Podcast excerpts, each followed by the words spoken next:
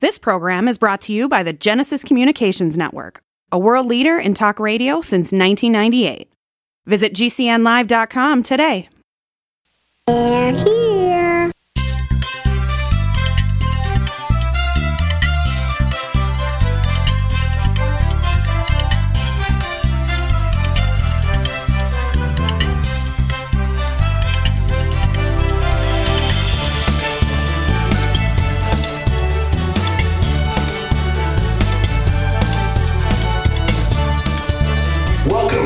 Night Owl Live, the show for PC users who can handle the truth. And now, here's your host, Gene Steinberg. This week on the Tech Night Owl Live, we'll be featuring Josh Centers of Tidbits and Take Control Books. He'll be talking in part about the question of whether Apple has lost interest in Macs. A bit later, we'll also hear from Joe Wilcox of Beta News. More to come on the Tech Night Owl Live. We have Josh Centers of Tidbits and Take Control Books joining us. And this is our first episode for 2017. So we have a little bit of catching up to do. But let's move on. So let me tell you a story, Josh. And this is a really interesting one. Maybe you've heard about this. Now, one of the oldest Macs that can still run Mac OS Sierra is a 2010 MacBook Pro. Mm-hmm. I have the 17 inch model, which explains why I haven't gotten rid of it for one of many reasons, which is, of course, the 17 inch continued until the following year. And when Apple went to the Retina display in 2012, they gave it up.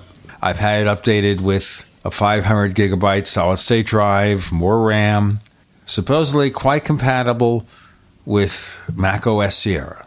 So this morning, my son's here and he's using the MacBook Pro, so I decided it needs to be updated to Sierra. I download it, start the installer, and says I first have to listen to this, update with the new version of OS 10 server. This computer has never run OS 10 server. Ever hear of that? That's uh, that's pretty strange. I, I would probably just try to do a clean install.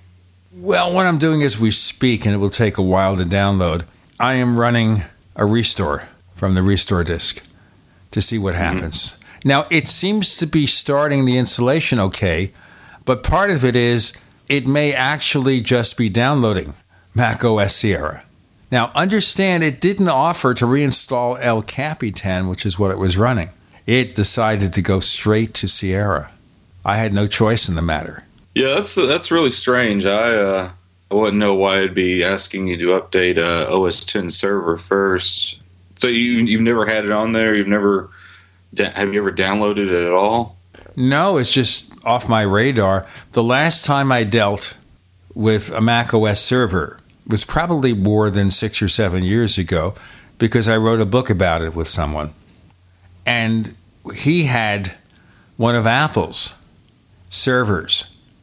Remember, they were selling that server a few years ago. He had one mm-hmm. of those. Okay? And Apple sent it to us so we could write the book. They don't do that now. They aren't nice, but they sent it to us to write the book. And that's it. That was my exposure. We just swapped that box back and forth a couple of times, a few weeks each, to work on the book and get the screenshots. But that's it. I have no reason to use a server. Ain't that weird? Yeah, that's uh, that's pretty odd. I, what version is the uh, is the MacBook running now? Well, right now it's running El Capitan, Okay. and I downloaded, as I said, Mac OS Sierra. It downloaded fine, so it, I assume it realized that computer was correct. It's when I run the installer. The only thing I've done is reset the system management controller, the SMC, and all that stuff to see what happened. But I thought maybe the restore disk would work. Only it didn't have a built in restore disk, it had to download it from scratch from Apple. Hmm. So it is kind of weird. We're going to see what happens. I looked online to see about complaints installing Sierra, and this is not one I had really noticed, at least from a direct Google search or at Apple's supports discussion boards. It might be there. And listeners, if you had a similar problem, you contact us here at the Tech Night Owl Live and let us know about it. And let's see what we can find out. But again, this is unusual enough, I'll write a story about it. After I get a solution, it's going to take a while before we get the installation done. Maybe something we put in I thought might have corrupted it, or maybe the presence of a third party drive is fouling it up. Hmm. I don't know. That's that's an odd one. Well, that's what I live with. I also do a paranormal radio show, so I know about odd. Let's talk about other issues here, okay? Okay. All right. Stability, Mac OS 10 Sierra stability, and Mac OS stability in general. There's an article on your site. Sierra PDF problems get worse in 10.12.2. What kind of PDF problems are we talking about here? Okay, so um, when Sierra was first launched, there were some problems when scanning with ScanSnap scanners. Uh, the the PDF there were some problems with the resulting PDFs, and Apple fixed that in 10.12.1. But now in 10.12.2, it seems to have introduced some more PDF issues. Most notably, if you uh, have a PDF with an optical character recognition layer um, like say you scan a text document and it you know it also recognized the text and embedded that. If you edit that in preview preview will strip that out. It'll delete that layer. There are also some other issues because uh, this this traces back to the pdf kit framework in mac os and what seems to have happened is that apple is trying to merge PDF kit between iOS and Mac OS, and it's causing some problems. And uh, Adam Engst uh, documented this, and he he asked a number of developers about it. Uh, in that article, he posted some quotes from different because a lot of developers rely on PDF Kit for PDF rendering in their apps, and they're experiencing things in their apps like crashes and so forth. So, if you work with PDFs, it's kind of a headache. In the meantime, we recommend not editing PDFs with Preview, unfortunately.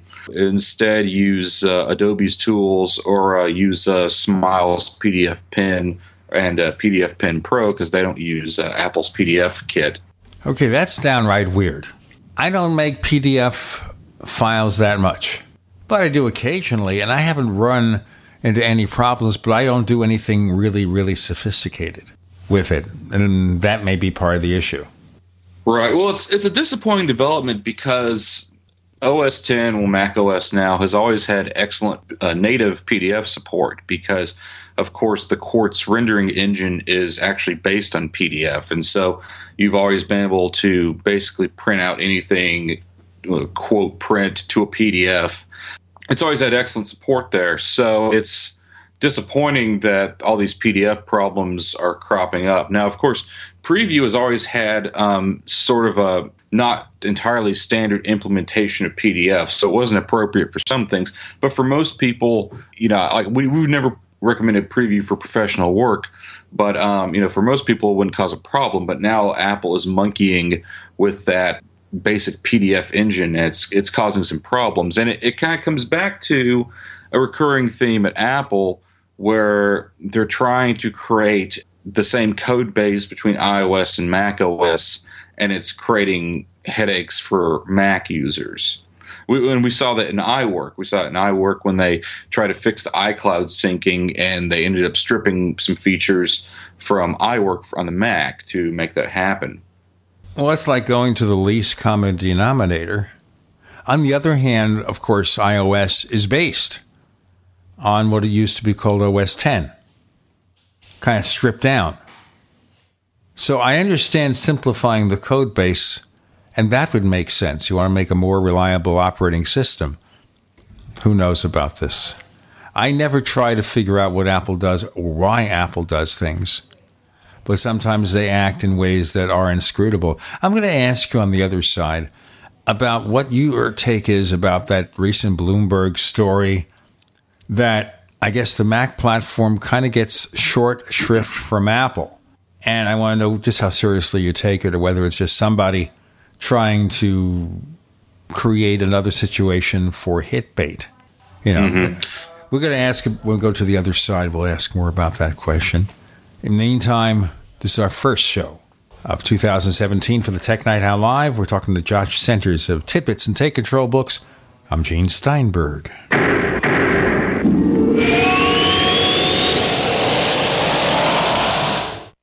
Neighbors, I want to tell you about my favorite graphics app. It's the award winning Graphic Converter. You know, Graphic Converter is the universal genius for photo editing on your Mac. Join over one and a half million loyal users for this Swiss Army knife photo editing app. It gives you all you expect from a top flight image editing app with tons of features, and most important, it's easy to use. It's also far less expensive than that other app that you can only get by subscription. You know, the one I'm talking about. What's more, you can get 20% off with your order right now. So write this down to learn about Graphic Converter. Go to www.lemkesoft.de slash gene. Let me spell that www.lemkesoft.de slash gene. Are you tired of commuting to a job that makes someone else rich, working harder than ever, but getting nowhere? Do you hate spending hundreds of dollars every week on daycare? Having someone else raise your children? With our opportunities, you can start earning money as soon as next week. You get to be the boss, work from home, and live a happier life. At Be the Boss Network, you'll find hundreds of work from home opportunities that you can literally start today and be earning money as soon as next week. Go to freedom106.com and start earning money as soon as next week.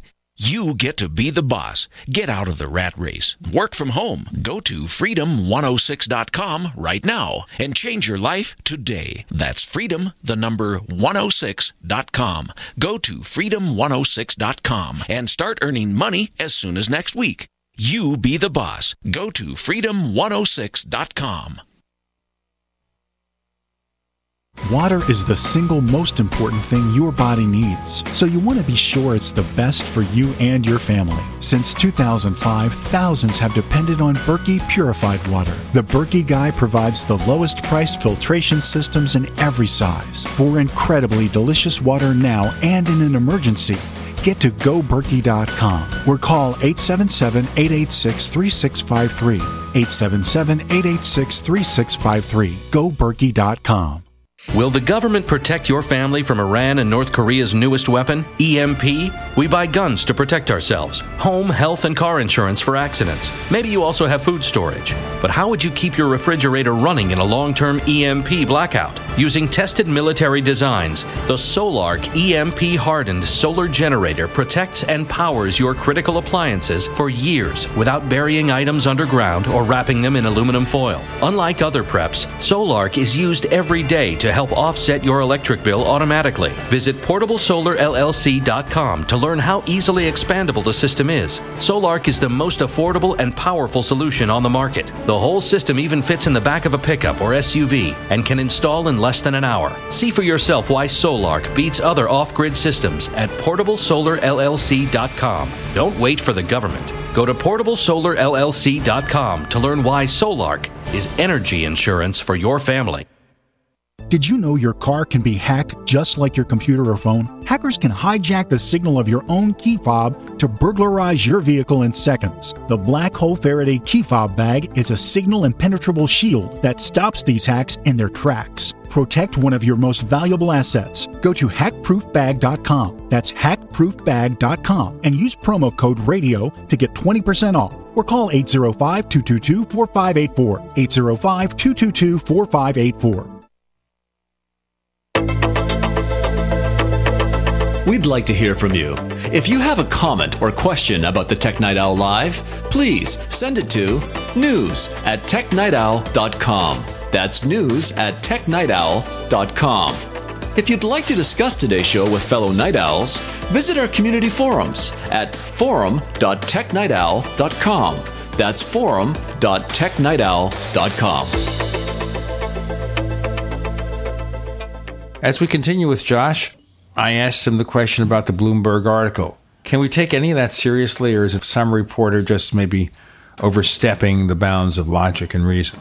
Well, it was reported by Mark Gurman, who ha- tends to have an excellent record with these sorts of things, and he he seems to have some excellent sources inside Apple itself. And uh, Adam Engst and I decided to link to that uh, on tidbits as what we call an extra bit. So we believe that it's likely true. Uh, you know, at least most of it. it. It confirms a lot of things we've all been suspecting at Apple that they're not taking the Mac as seriously or they don't have the resources dedicated to it that they once did. You know, this PDF issue we're just talking about is is an indicator of that. You know, they're not testing the stuff, they're not thinking about it all the way through.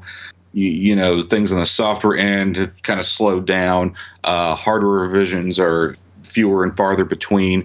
You know, one of the things uh, Gurman mentioned in that Bloomberg article is that uh, they're having a hard time getting these designs in front of Jony Ive. He doesn't seem to have a lot of interest in it. Um, they're also having a problem with competing designs, and so they'll have two totally different Mac designs, and it won't be until late in the process they decide on one. So resources get further split. So there definitely seems to be some kind of problem near the top with the Mac, or there isn't a definitive vision coming from the top. You know, Apple is less of a benevolent dictatorship than it used to be, and so uh, we're seeing odd things like, well, for instance, this new MacBook Pro, which I have one, you know, for the most part like it, but the battery life's kind of meh. And you know, one of the things we've heard supposedly from the inside is that they had an alternative to um, improve that battery life. I, I think they were going to try to shove more battery in the case, but that got uh, knocked back because they didn't have the resources to de- dedicate to it to get it shipped when they wanted it shipped. So, yeah, for the most part, I, I do believe that report. I think it's generally accurate, and it's it's troubling, honestly. What bothers me about it is that Apple makes more money from Macs than from iPads, even though they sell more iPads. It's a $22 billion a year business. And you have to think what sense does it make to do that? Then they are showing financial commitment. It certainly wasn't cheap to make the new macbook pro. The touch bar is allegedly the result of a two-year development cycle. I have no idea. But it's really clever to have something sitting within a mac that's running a subset of watch os and using the watch os system on a chip in a sense I mean, that's pretty smart. Whether it's the best way to do it, I don't know. Obviously, that requires work. It's not something that you give short shrift to. It may be more about, and we're all speculating, we don't know, more about needing an executive handling the Mac division who is able to assert the needs of the platform better. Right. And one of the things I've heard argued is that I couldn't tell you exactly which article this was, but I, have heard it argued that Apple's corporate structure needs to be modified because they have sort of a uh, what do they call it? A functional structure right now. So you don't have like you don't have one person in charge of the Mac. It's like you have someone in charge of hardware, and then you have someone in charge of software, you know, and so on and so forth. And so I've heard some people say, well, they need to mix that up. They need to make it so you have an iOS division and a Mac division. I, I, don't know. It's it's hard to say because there's only so much we know about what's going on inside Apple. We just get these little glimpses and little hints and pieces. Uh, I think one of the bigger problems with Apple, and this is something we've heard for years now, is they're having a hard time recruiting and keeping talent. And you know, when you have that kind of problem, you're not getting the best people in the industry, then you're going to have uh, issues like this you know, where you're just uh, you don't have enough people to work on the iPhone, the iPad, and the Mac. Not to mention Apple Watch, Apple TV, and everything else. You know, a lot of people don't like the the Apple culture. Uh, they don't like the secrecy and all that. Because you know, one of the things I've heard is that a lot of developers, you know, living in the Bay Area, that they want to go out with their friends, you know, to a bar or whatever, and they want to brag about what they're doing. And if you're at Facebook, if you're at Twitter, you know, you, you can do that. But if you're at Apple, you, you can't say anything. Everything's a big secret. So it, it'll be curious to see, you know, how Apple can can address that because I think they definitely they definitely have some uh, some cracks in their armor. That uh, that are appearing, and, we're seeing that all across the board, both in product and in uh, declining revenues. I mean, I don't think Apple is doomed or anything like that. I don't want to be a doomsayer, but I do think there are some problems to address, and uh, they need to start kind of righting the ship. Well, just as an important point, and whether it makes any difference, who knows? Tim Cook writes this message to Apple's discussion board for employees, asserting, No, these stories aren't true. We are very much committed to the Mac. And he talks about this great desktop roadmap. I can't answer that. you see, we have a critic in the house.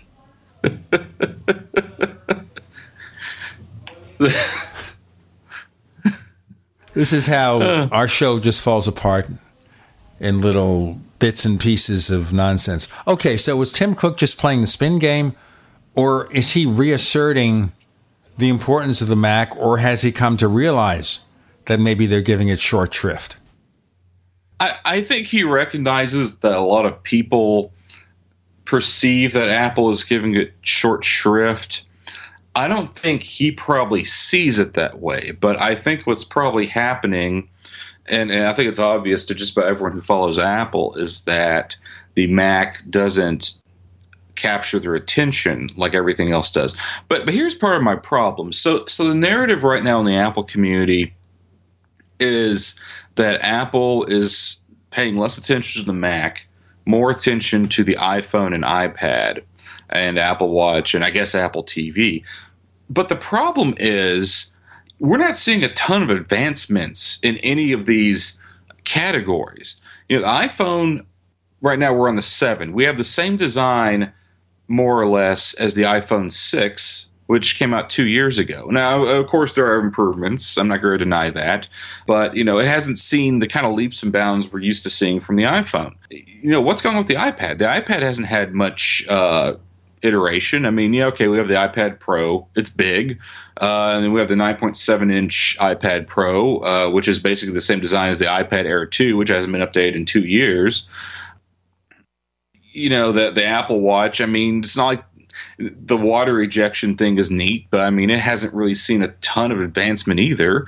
Uh, the Apple TV uh, felt kind of rushed to market, and it was at, even at that, it was late uh, compared to things like, uh, say, the Amazon Fire TV. It was playing catch up and, and uh, you know it still lacks things like 4K. I don't want to get into all that right now, but you know, there's. I mean, it's very it frustrating if you do get into that because that obviously there are considerations here. But what you're saying in short, and we have to split for a break in a moment. You're saying in short that's not just the Mac where Apple shows problems with its commitment or problems in deciding what to upgrade and how. Got more to come with Josh Centers. I'm Gene Steinberger in the Tech Night Owl Live.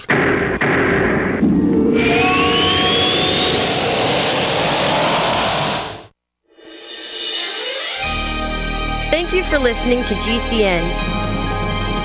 Be sure to visit GCNlive.com today. Lifetime Graze 100% grass fed beef has the health benefits you seek. When compared to conventional beef, it offers good fats while virtually eliminating the bad. That's the result of cattle who never eat grain, ever. Rich in antioxidants, including vitamin E, C, beta carotene, and CLA. No artificial hormones, antibiotics, or other drugs. For all our fresh, non cooked products with only 100% grass fed beef, go to MidasResources.com. Use voucher code GCN to get 30% off your order. MidasResources.com or find us on Facebook. Are you looking to become more self-sufficient? Then you need to have your own energy source. The Solark EMP hardened generator is automatic, maintenance-free, and reduces your monthly electric bill. You can also take it off-grid when you go camping. Contact PortableSolarLLC.com or call for details at 972-575-8875 today. Portable Solar LLC gives you everything you need to start using solar energy in less than one hour. Solark EMP hardened solar generator energy insurance for your family or business. Call Portable Solar LLC today. Are you happy washing your hands with harsh chemicals? Are you happy doing laundry with detergents? Are you happy paying high prices? Find your happiness with Pure Soap. These all natural, earth friendly Pure Soaps are the very best you've ever used. Buy in bulk. Get a 12, 36, or 48 month supply, or get items individually and still save big. You're getting soap products twice as good as what you're using now earth friendly and natural soaps. Your family deserves the best. Happiness is 5starsoap.com. Why not put your money up the drain for a change? See them at 5starsoap.com or call 1 800 340 7091 for a catalog. Cal Ben Soap Company can save you thousands of dollars and give you good old fashioned real soaps that are triple concentrated. Soaps made from vegetable and coconut oils. See their full selection of soaps at 5starsoap.com. That's F I V E starsoap.com or call 1 800 340 7091 for a catalog.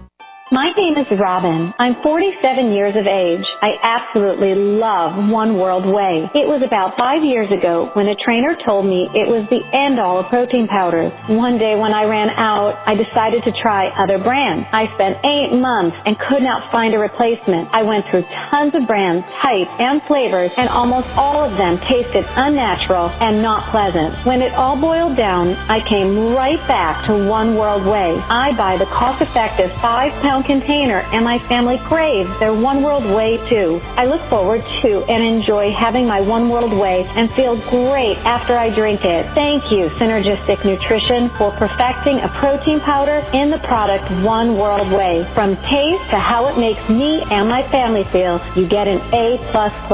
Call 888 988 3325 or visit oneworldwhey.com. That's oneworld, W-H-E-Y dot Y.com.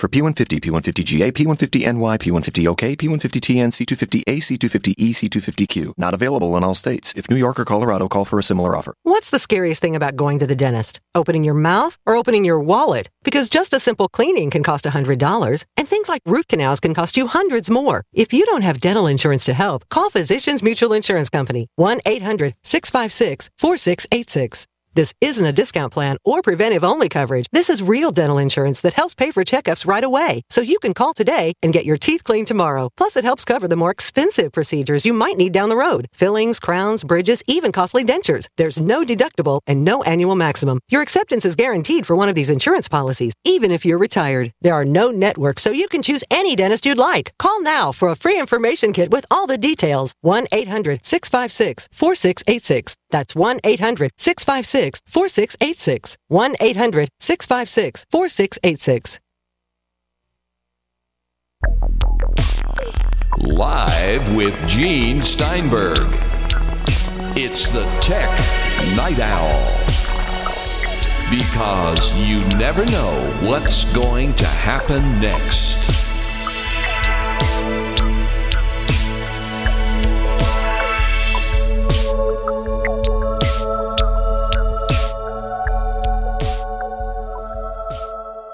As we progress, we have a special feature of the show. It's the number one uno best way for you to support the show. It's called Tech Night Owl Plus.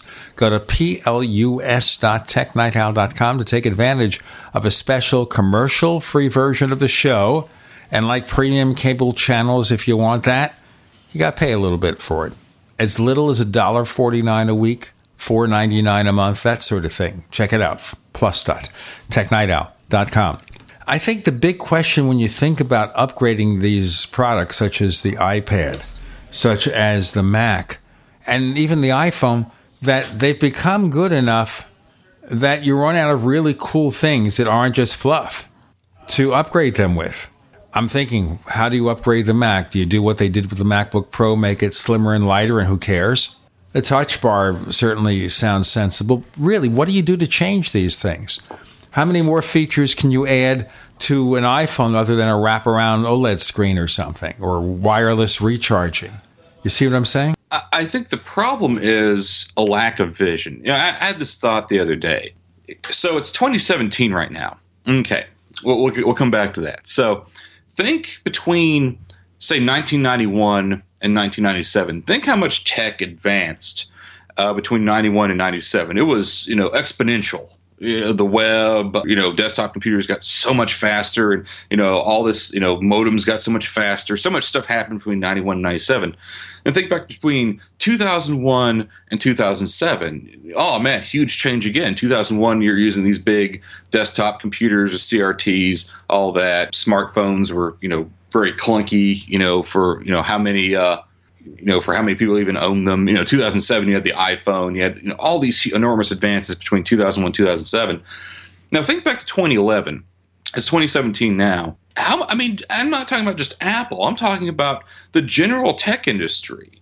You know, I mean, all the way from you know phones to video games. How much has advanced? You know, you just said you know you're using a, a computer from about that time. You know, and it's it's more or less up to date. You know, I mean, we have some higher resolution screens. There have been advancements, but we haven't seen the leaps and bounds that we saw in the past two decades. And, you know, I got to think about more. I'm like, well, why is that? Well, who died in 2011? you know, it just seems that once Steve Jobs died, the, the entire vision for the tech industry sort of collapsed. And you think back to the start of the personal computing era, you know, and you think about every major turn that happened, you know, that's happened in the past 40 years of this. You know, Apple, I think, what turned 40 uh, just a few days ago. So Steve Jobs at the dawn of the personal computer, you know, uh, when smartphones became popular, tablets, you know, look at all the advancements that came out of the Next platform, uh, even though the Next itself was a failure. You know, the, the World Wide Web is developed on Next, and it just seems like once once Steve passed away, everyone's kind of in the woods. And I'm not singling Apple out here. I, am saying this is the entire tech industry. You know, not much has changed since 2011 when you really think about it. But you know, it may also be the fact that over the first 20 years or so, getting from the late 80s going through the 90s and 2000s, there was a lot of room to expand because the products weren't good enough yet. They needed lots of changes before they would be ready. Just like, for example, if you take your 2010 MacBook Pro as I have, once I put the SSD in there, it's obviously benchmarks much slower than a MacBook Pro today, but not much slower than a MacBook Air. In other words, it's good enough. It's good enough then, other than not having a Retina display. But if you can live without a Retina display, live with a normal resolution that you live with for many, many years, it's good enough. The advancements in Intel's chips have been more about smaller die sizes, about power efficiency, not so much about horsepower. From year to year, the difference, if you look at the benchmarks of new Macs versus the previous version, it's just a few percent. That's it. Now, that wasn't something that Steve Jobs did. Right, right. Well, I, am not trying to give you know him credit for every tech advancement that's happened in the past 40 years. I'm just saying, in terms of overall arcing, you know, the total arc of history of tech history, he he hit a lot of the high points there, and we seem to just kind of be in the weeds ever since. You know, well, and you know, you come back to well, have we just got the low hanging fruit? You know, are things just uh, you know you can't improve them much more? That's one way of looking at it. The other way of looking at it is, you know, maybe there just isn't the vision there. You know, if you go back to say 2005, 2006, actually, I, rem- I remember there's a lot of people arguing then. Well, there's not a whole lot more to improve at this point you know, and then the iPhone comes out, and even when the iPhone came out, I know because I was one of the people that thought this. You know, I, you know, who needs that? why would you? Why would you need such a thing as the iPhone? You know, what a silly invention. And of course, we saw where that uh, ended up at. Um, right, but you remember also a lot of things happened between 2001 and 2007. But in terms of a trend-setting product, really it's six years after the iPod. Obviously, in the Mac arena, different things happen. In 2001, they came out with Mac OS 10. The first public release, the public beta was the previous year. Apple went to Intel processors, which gave them a big jump in performance. So a lot seemed to happen. But even if you look at the Mac development, you look at the first MacBooks and MacBook Pros, other than getting slimmer and lighter and getting Retina displays, even while Steve Jobs was here, how different were they? The Retina displays came after he left us. So, as I said, it's not just, well, Apple doesn't have Steve Jobs to come up with stuff anymore. It is the entire tech industry. And as I said, I think computers are getting good enough. They weren't good enough then. They're good enough now so that the flaws, I think, are more revealing. I did a piece at technightowl.com where I said, you know, the Finder still has problems with memorizing its size and position after all these years. Why is that? And that's not something that depends on Intel. But again, it may take another revolution to change the problem with smartphones, tablets, and personal computers, which is to find a way to really, really move these platforms forward beyond where they are now. Otherwise, it's just a little bit of the same thing, a little bit better, don't you think? Yeah, I mean, I mean, well, that's that's kind of the problem, right? You know, things are kind of good enough. You know, if you have a phone for, you know, I, I have some friends who still carry iPhone uh, 5Ss or iPhones 5S, and uh, you know that's good enough for them. You know, I know a lot of people have you know computers are five or six years old, and uh, you know at some point that you know it kind of slows everything down. And also just just kind of my own selfish thing here. You know, just as a tech journalist, it gets a little boring. You know, uh, it just gets a little boring after a while. It's like, okay, there's nothing new under the sun. It's it kind of becomes very samey after a while. Well, I think that definitely makes sense that you need something new. It's boring. But also, I think people have less of an incentive to buy something new because their life isn't centered on, I need the next gadget. It may be because you're an editor of a tech publication, I'm doing a tech blog and a tech radio show. So we care about the next great thing. But the average person, all right, my computer works, let me get on with my other stuff. I got other stuff to do. This is not important to me. You know, it's like even, as you say, with smartphones it's reached a point where the incentive to buy a new one every two years maybe isn't there as much. My wife has a three year old iPhone 5C. I think it's dreadfully slow with iOS 10. It's the oldest supported platform for that product. But she likes it fine. No, it's not too slow for me. It's fine. I'll keep it going. Next year, iOS 11 will probably not work on an iPhone 5C. But there are a lot of people who really don't care about that stuff. They have other priorities. And maybe that's part of it right there that we're looking and living in a bubble. More to come. Josh Centers of Tidbits and Take Control Books. I'm Gene Steinberg in the Tech Night Owl Live.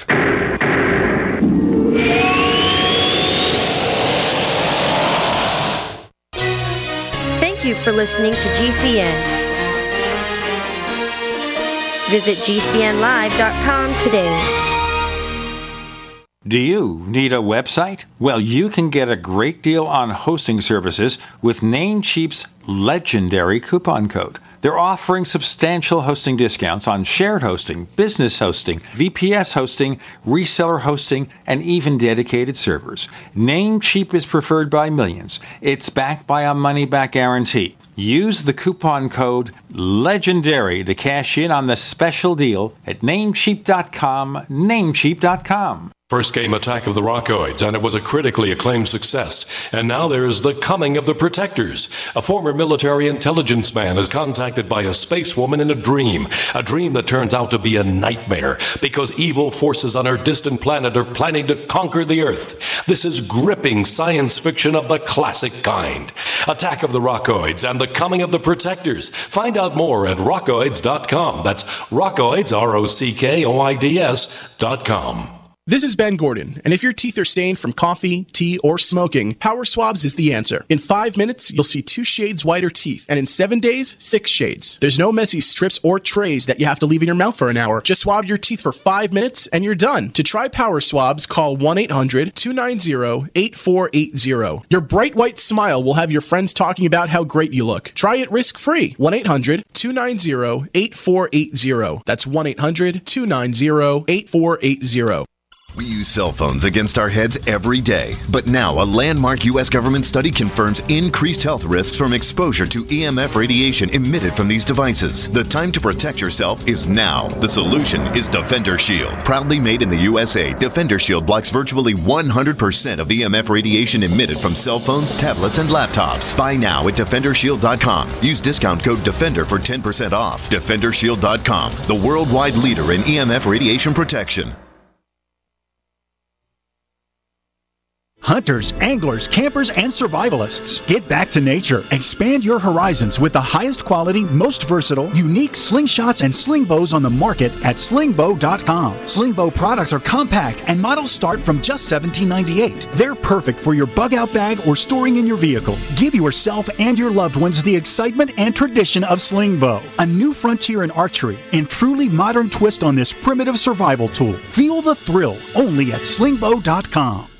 Individuals and businesses with tax problems, listen carefully. Do you feel like you're losing control over your finances? If you owe over $10,000 in back taxes or have unfiled tax returns, we can help you take back control. The IRS is the largest and most aggressive collection agency in the world, and they can seize your bank account, garnish your paycheck, close your business, and file criminal charges. Take control of your tax problems now by calling the experts at Tax Mediation Services and take advantage of the Fresh Start program and new laws that may allow us to negotiate a settlement for the lowest amount possible. Our team of tax attorneys and enrolled agents can stop collections and get you protected so you can take control of your financial future. Tax Mediation Services is accredited by the Better Business Bureau. Call now for a free case review and a price protection guaranteed quote. Call Tax Mediation Services now at 800 615 7709. That's 800 615 7709. 800 615 7709.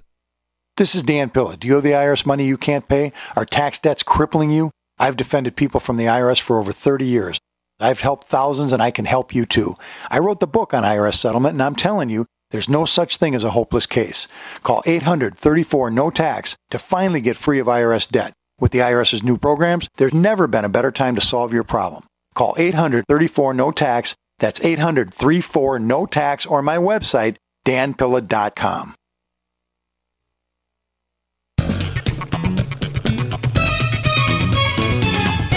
know what's going to happen next? Well, here's the Tech Night Owl.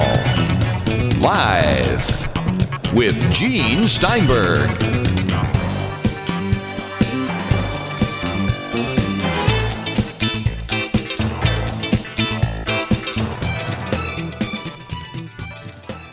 We progress here with Josh Centers. I just said something that's probably similar to what we've already been talking about.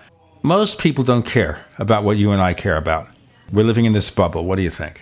I think there there's less interest in tech than there was a few years ago. Just to give an example, you know, our, our site traffic's fine.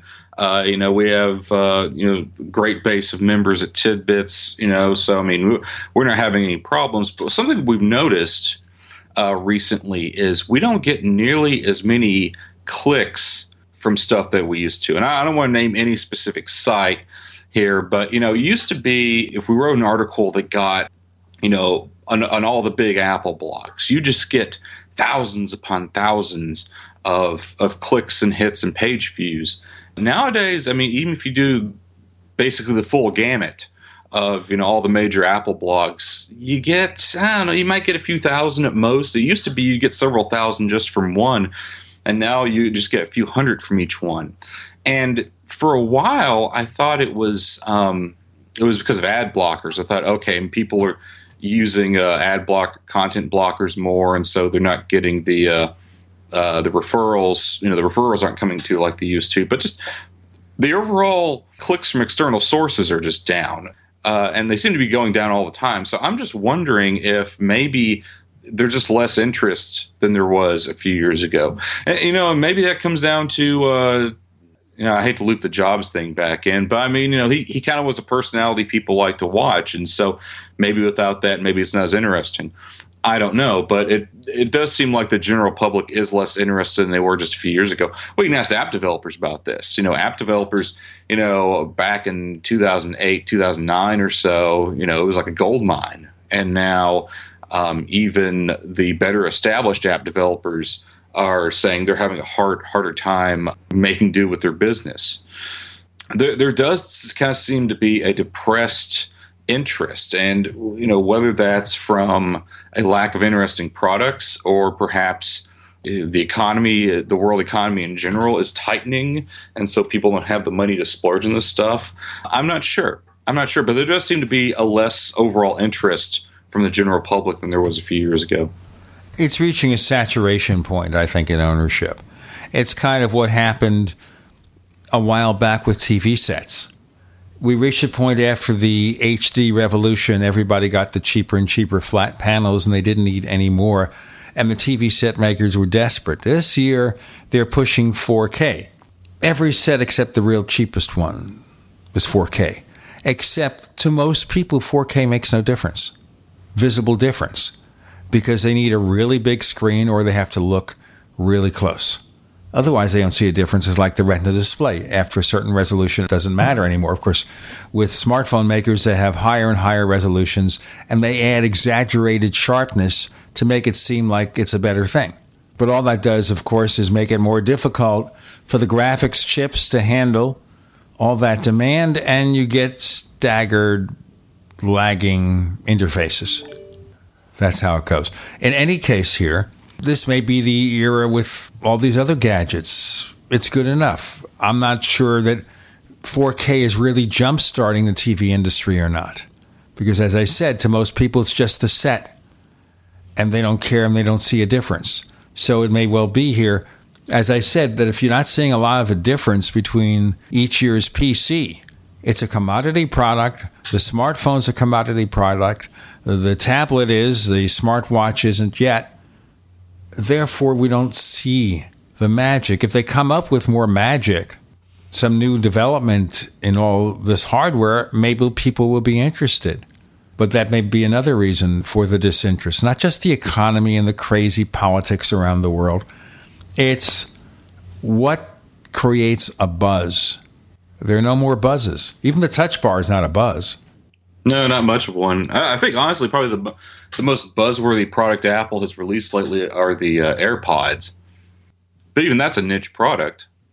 I don't like headphones like that at all. I don't like headphones in general. I'm a radio broadcaster, and you think, wow, this guy must live with headphones. No. I mean, the days I worked in traditional terrestrial broadcasting, I worked at a radio station. I went to the station. I worked in a studio. I had an engineer or did the engineering myself. And then I'd have to wear the headphones over the ear because I'd have to hear somebody. But even then, in the radio stations, they have a studio monitor speaker. When you turn on your mic, it cuts the speaker, so there's no feedback. And the only time you have to worry about anything is when you're playing something simultaneously and you have to hear it. Otherwise, I don't need the headphones. I'm not a headphone person. So AirPods mean nothing to me. But as you said, maybe it's a buzzworthy product for what, 100,000 people? Yeah, I'm not sure. Um, I know for me, they definitely solve a real problem. Of course, now, then again, I don't, I have kind of an odd problem. You know, throughout the day, I, will switch between listening to stuff on my iPhone, my Mac, my iPad, etc. And so the AirPods make it really easy to do that without fumbling with wires. And so for me, it solves a real problem. But for you know the average person who just wants to listen to stuff when they're working out i'm not sure if it solves a, a big problem or not i'm not sure how many people maybe it's just 100000 i don't know I'm not, I'm not sure how many people want to spend 160 bucks for uh, wireless earbuds fancy ones i guess yeah. i guess they sound decent what do you think because i'm seeing a contradictory conclusion about that. Some reviews i've read said sounds pretty good. Our friend Kirk McElhearn doesn't like him at all. Yeah, I you know I'm not what you call an audiophile, but you know I've I've listened to some pretty good headphones my day, and I like them pretty well. I mean, you know, given the limitations, you know, I'll say this: if you if you liked the earpods, if you liked the sound uh, and the the way they fit in your ears, you'll love the AirPods because the AirPods, uh, I think, sound actually just uh, actually do sound a little bit better. They are more comfortable because you don't have those wires uh, pulling them from your ears, which makes a bit way bigger difference than you might imagine. So I like them a lot, and I, I think they're they're pretty well designed little pieces of, of hardware. It's one of the most inspired designs Apple's released in a while. And uh, you know, I, now the one place where they kind of fall down is when if you activate the microphone for uh, you know phone calls or voice recording or something like that the the sound quality plummets like this like the output sound quality just plummets i guess it reduces it to make band make room bandwidth wise for your voice. Um, so that's that's one big uh, quirk with them. And uh, Julio Ojeda Zapata, who reviewed the AirPods for us at Tidbits, and I we did some uh, voice over IP test calls, and, and, we just had a lot of failures. Just a lot of failures. Uh, Slack, uh, we tried to do uh, voice calls in Slack, and it just Slack just crashed. It just couldn't deal with it at all. Uh, FaceTime didn't really work very well. Uh, we didn't try Skype, but I did try to use the AirPods on another show uh, with Skype, and uh, it just didn't work at all. Just didn't work. So that's uh, that's really the AirPod Achilles heel is uh, in the uh, you know in the uh, the communication department. But for listening, you know, I mostly listen to say podcasts and uh, YouTube videos with a little music mixed in there, and, and most of that's been fine and uh, you know more than satisfactory. Uh, and what, you know, one of the things I, I, do like about the AirPods, it's mostly the convenience factor. The uh, the charging case, uh, I, I went like a whole week without plugging the case into anything, and the AirPods were still charged fine. The case was still charged fine. Uh, really long standby time. Uh, I like how easily you can uh, switch them between devices. other than the Apple TV, for some reason they got left out. Um, I like I, probably my favorite thing is how you can pull one out of your ear and it will pause wherever you're listening to. If you're on a Mac and you're watching a YouTube video in Safari, it will pause the YouTube video. So it's great when you know if someone comes in my office or I get a message from somebody, I just want to pause it for a second. I just pull an earpod out and it pauses. So for the most part, I'm really happy with them. Um, you know, I will caution anyone who's planning to. Uh, phone calls seem to work fine, but any kind of voice over IP like uh, FaceTime, Slack, Skype, whatever, it seems to really, uh, you know, just kind of uh, crap the bed there. And if you if you're thinking about trying to do any podcasting with them or any kind or just like just doing voice recordings and stuff, uh, you're probably not going to be very happy there either because the the quality degrades and uh, weird just quirks happen. You know that may explain why Kirk is feeling the sound quality is poor. We've got more to come. With Josh Centers, I'm Gene Steinberg in the Tech Night Owl Live.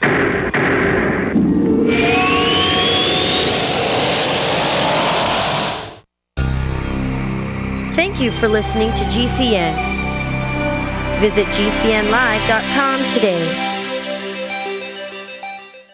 Attack of the Rockoids has been well received by critics and readers alike. It's a thrill a minute story you'll never forget. A former U.S. military intelligence officer is haunted by intense dreams about a beautiful woman pleading for his help after a terrible battle in outer space. But the dreams turn out to be true and thrust him into a telepathic love affair with a woman whose faraway planet is intent on destroying the Earth. And now the gripping tale continues in The Coming of the Protectors. It's the second book of the Rockoids trilogy, a galaxy spanning adventure that pits our hapless heroes against powerful, fanatical enemies that threaten the lives of freedom loving beings everywhere. Attack of the Rockoids and The Coming of the Protectors. Classic science fiction at its best, available now. For more details, visit rockoids.com. That's R O C K O I D S dot com. As a doctor, I see patients every day who are losing their vision to age related macular degeneration, also known as AMD. If you have blurry vision or blind spots, they can be symptoms of AMD, and if untreated, could lead to blindness. The good news AMD can be managed with effective clinically approved treatments that may reverse some vision loss. For free AMD information, contact the Foundation Fighting Blindness at 1 800 Blindness. That's 1 800 Blindness. There is a cure in sight. Paid non-attorney spokesperson Adam Pulaski of the Pulaski Law Firm with principal office in Houston, Texas is the attorney responsible for the content of this ad. This ad is not legal advice, and the choice of a lawyer should not be based solely upon advertisement. Services may not be available in all states. Attention Xarelto users. If you or a loved one took Xarelto and suffered a serious bleeding event, you may be entitled to financial compensation. Xarelto is a popular prescription blood thinner used to prevent blood clots and protect patients from strokes. These serious bleeding events have led to numerous cases of hospitalization and even death. Phone lines are open 24-7. Call 800-261-0937. That's 800-261-0937. Welcome back to the Tech Night Owl Live, where you never know what's going to happen next. And now, here's Gene Steinberg.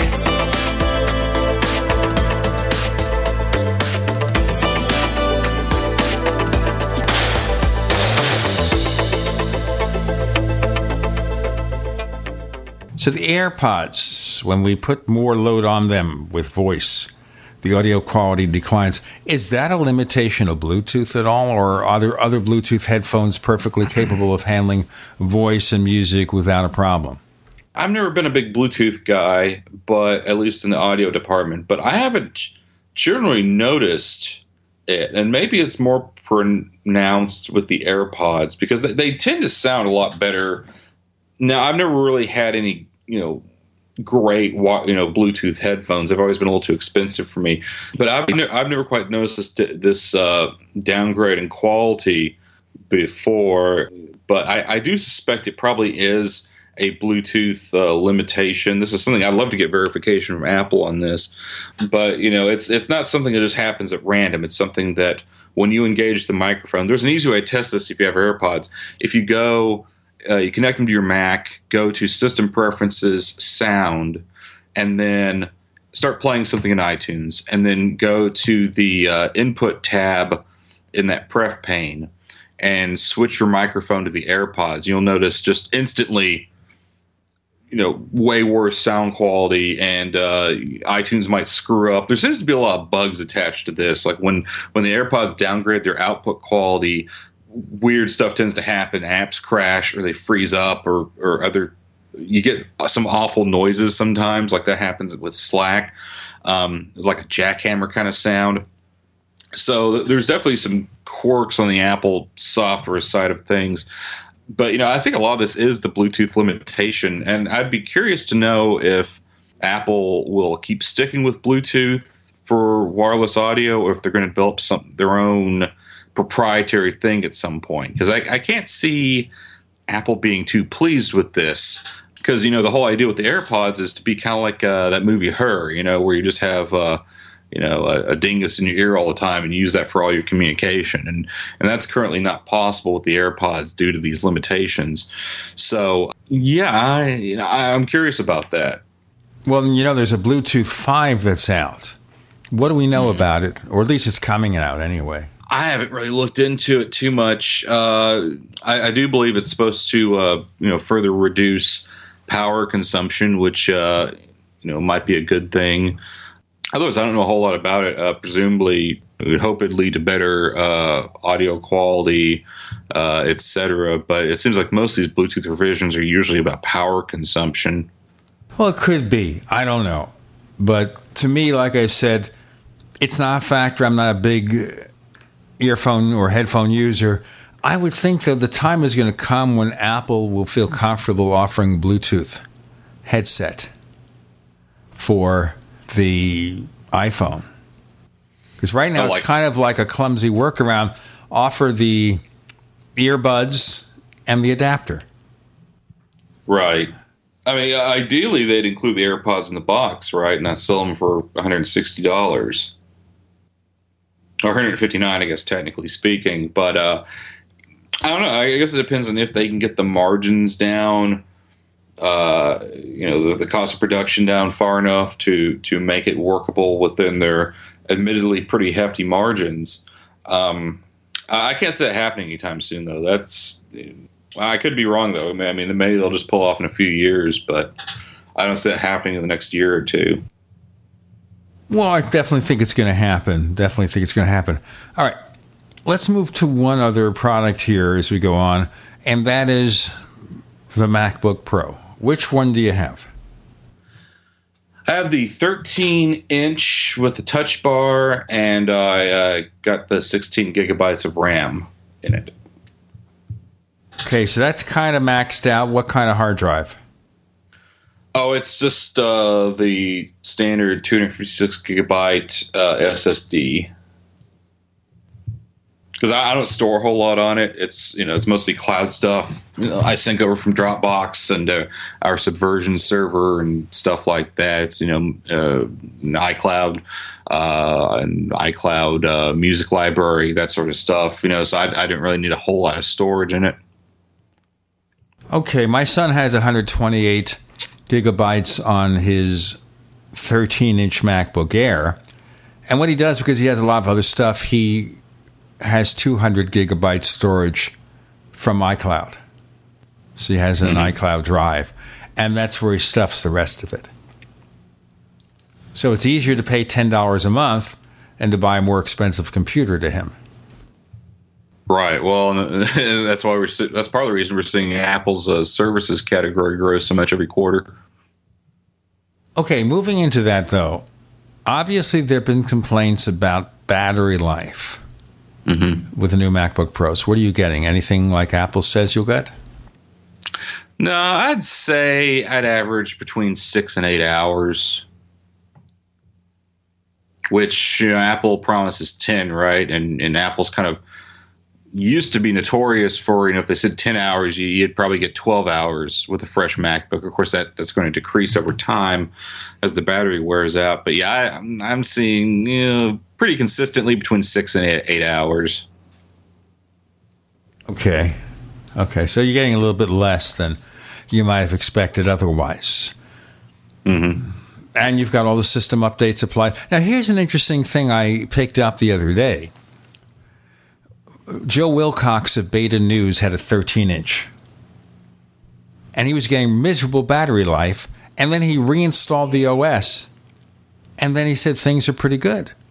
It lasted hmm. a full day. And he had no problems whatever with the 15 inch that he has. Now, we're going to talk to Joe in our next interview, so I'm more interested in what he has to say about it. We'll deal with it in, in more detail, of course.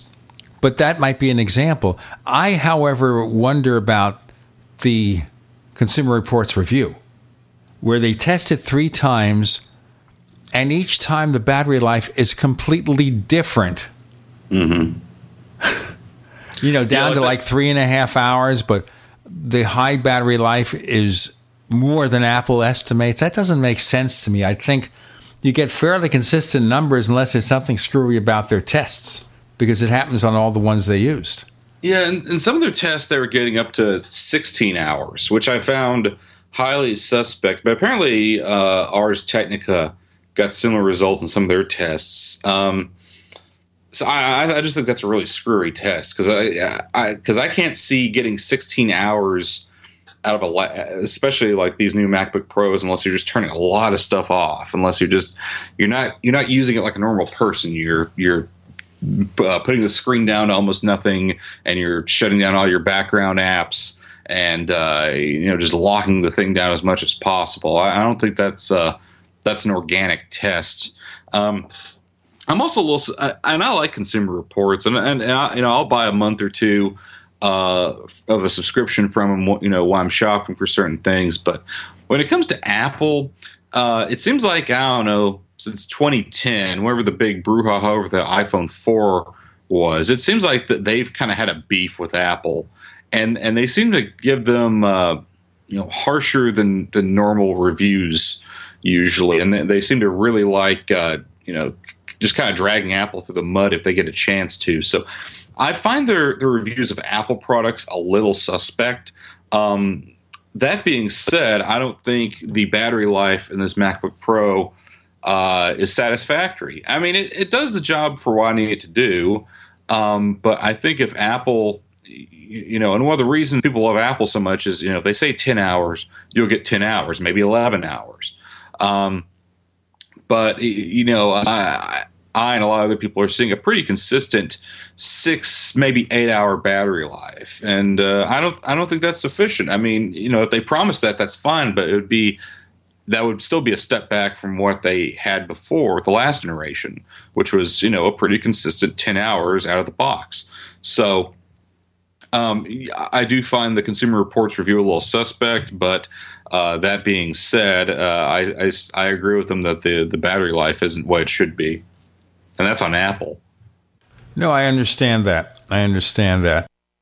And that is an area of concern. We'll have to look into it further. More to come with Josh Centers. I'm Gene Steinberg. You're in the Tech Night Owl Live.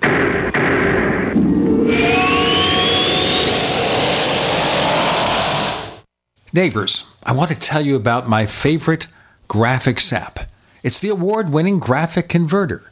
You know, Graphic Converter is the universal genius for photo editing on your Mac.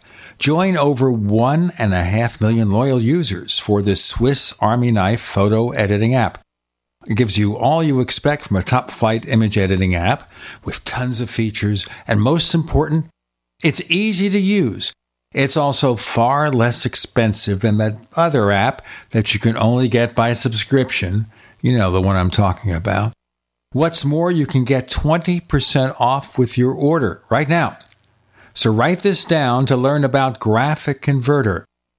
Go to www.lemkesoft.de slash gene. Let me spell that www.lemkesoft.de slash gene. Message and data rates may apply. Hi, I'm Frank Thomas. When I was playing ball, they called me the Big Hurt. But after I left the game, Mother Nature started putting a big hurt on me. I just couldn't stay in shape like I used to. Turns out, it wasn't my fault. Once you hit 40, your body has less free testosterone, and that can make it harder to get into shape. But luckily, I found out about Nugenix. Nugenix is a unique man boosting formula powered by Testofen, a patented key ingredient clinically researched to help boost your free testosterone levels. Get a complimentary bottle now by texting Prime11 to 42424. With Nugenix, you can feel stronger, leaner, with a lot more stamina and energy. And guys, she'll like the difference too. Nugenix is GNC's number one selling men's vitality product. Get a complimentary bottle now by texting Prime11 to 42424. Nugenix samples are not available in stores. So again, text P R I M E 11 to 42424. Paid non-attorney spokesperson Adam Pulaski of the Pulaski Law Firm with principal office in Houston, Texas is the attorney responsible for the content of this ad. This ad is not legal advice, and the choice of a lawyer should not be based solely upon advertisement. Services may not be available in all states. Attention Xarelto users. If you or a loved one took Xarelto and suffered a serious bleeding event, you may be entitled to financial compensation. Xarelto is a popular prescription blood thinner used to prevent blood clots and protect patients from strokes. These serious bleeding events have led to numerous cases of hospitalization and even death. Phone lines are open 24-7. Call 800-261-0937. That's 800-261-0937. Good day, America. Are you tired of your butt cheeks being frozen? Tired of cold hands or cold feet? I'm tired of the cold. Well, there's a new kid on the block. It's Fortress Clothing. Fortress will keep you warm. Fortress does what no other clothing company has ever done. We keep you warm in the cold, even when wet. You heard that right, even when wet. No BS, no gimmicks. Work, play, sweat in the cold, and stay warm. So quit your complaining and go to fortressclothing.com. Fortressclothing.com, enter coupon code AMERICA and get 20% off any item. Mittens, jackets, pants, balaclavas, or hot socks. Fortressclothing.com, enter coupon code AMERICA. You're going to love being warm all winter long. Fortressclothing.com. Had it been the sweet Paris air permeating the night? The intoxicating way her beauty had overtaken him. Whatever the case back then, Jordan Dunlevy is still in love with the memory of Lauren, the woman he'd lost so many years before. In Bookstore on the Seine, The Journey of a Conspiracy Analyst, author C.L. Hendman ties conspiracy theories, mystery, irony, and romance into this stimulating novel that masterfully interweaves the past with the present. Available on Amazon and Kindle and at bookstoreontheseine.com. That's S E I N E dot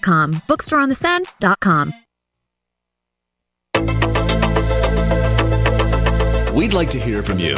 If you have any thoughts or comments about the Tech Night Owl Live, please get in touch at news at technightowl.com. That's news at technightowl.com. Looking for past episodes? We've got hundreds at technightowl.com slash radio. That's technightowl.com slash radio. Or subscribe on iTunes. Now, clearly, Apple was stung by the decision of Consumer Reports not to recommend these MacBook Pros. Phil Schiller tweets. Everybody tweets nowadays. The President of the United States on down, I guess. Everybody tweets. He tweets that they're working with Consumer Reports to figure out what went wrong. Because evidently, what they do is they download 10 websites in Safari from their server. And I guess they time it or they, uh, or they have it repeat itself with an Apple script. I don't know. But I guess it has to be automated. And they keep doing this until the battery runs dry. So that sounds kind of peculiar. I would think that you should at least restart between each session. I don't know if they're doing that.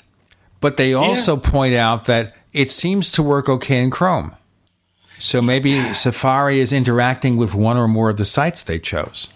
Could be. You know, I've I've heard some people say I, I haven't really tested this myself. I've heard some people say that Chrome recently has been better for battery life than Safari.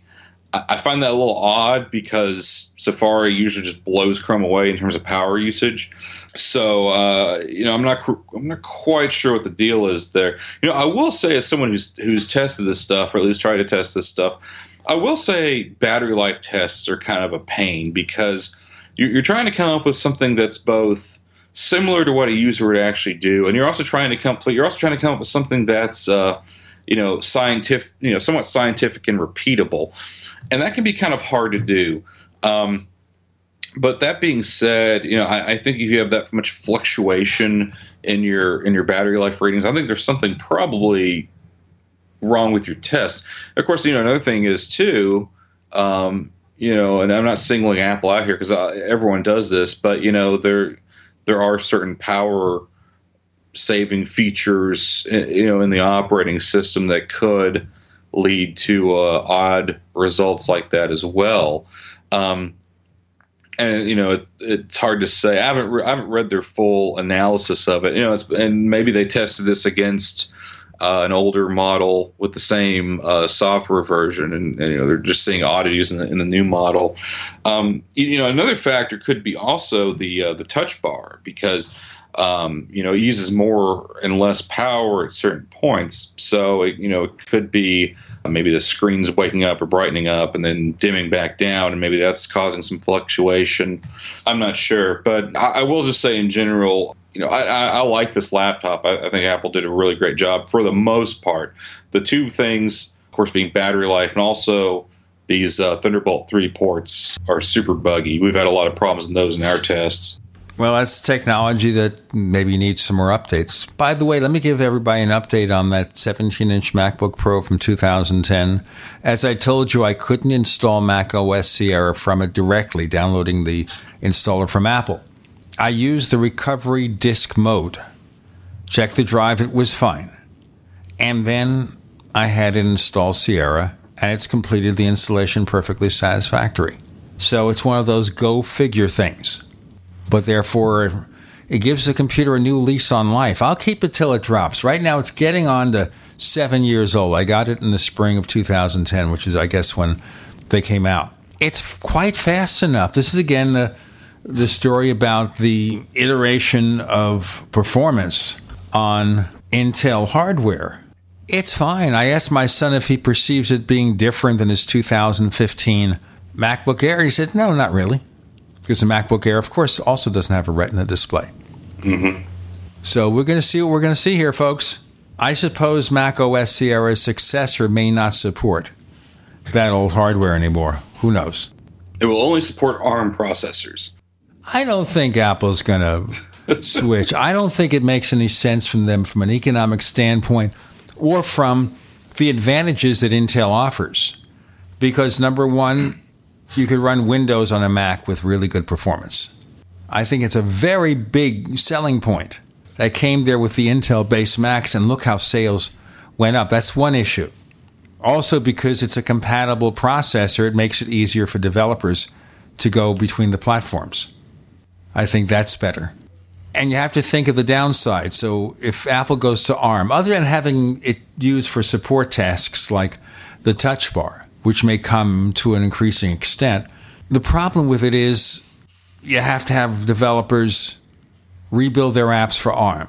They may have practice in this because they're doing it for iOS already. Maybe they think that would be easy. Then you have to have an emulation feature of some sort Or do you sell Macs with twin processors? I mean, look at this, for example. We have the touch bar, which means Apple's throwing two processors in that machine.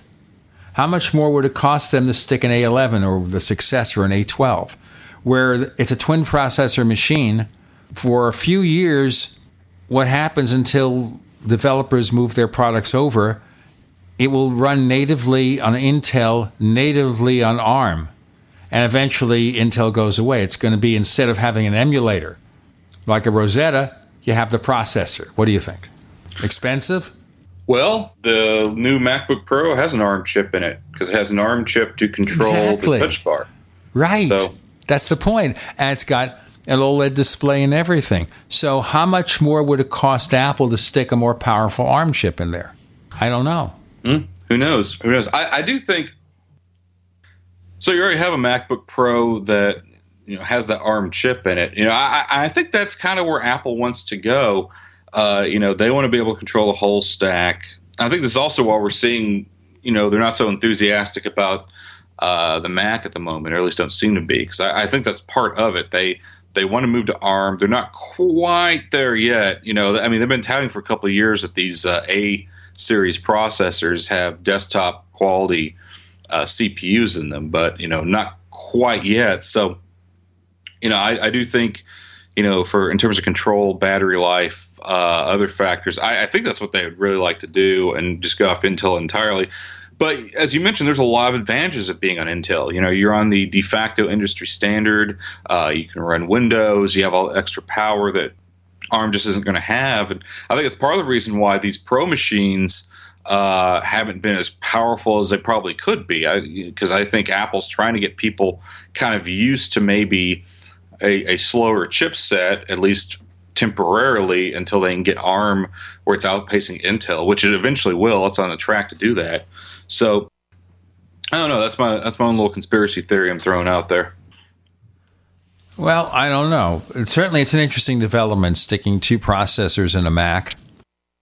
And if they're trying to bring more of the code base together, that would be interesting. But the way Apple's got this, I think it would be very, very trivial for them to do it because they already are doing it in their test labs.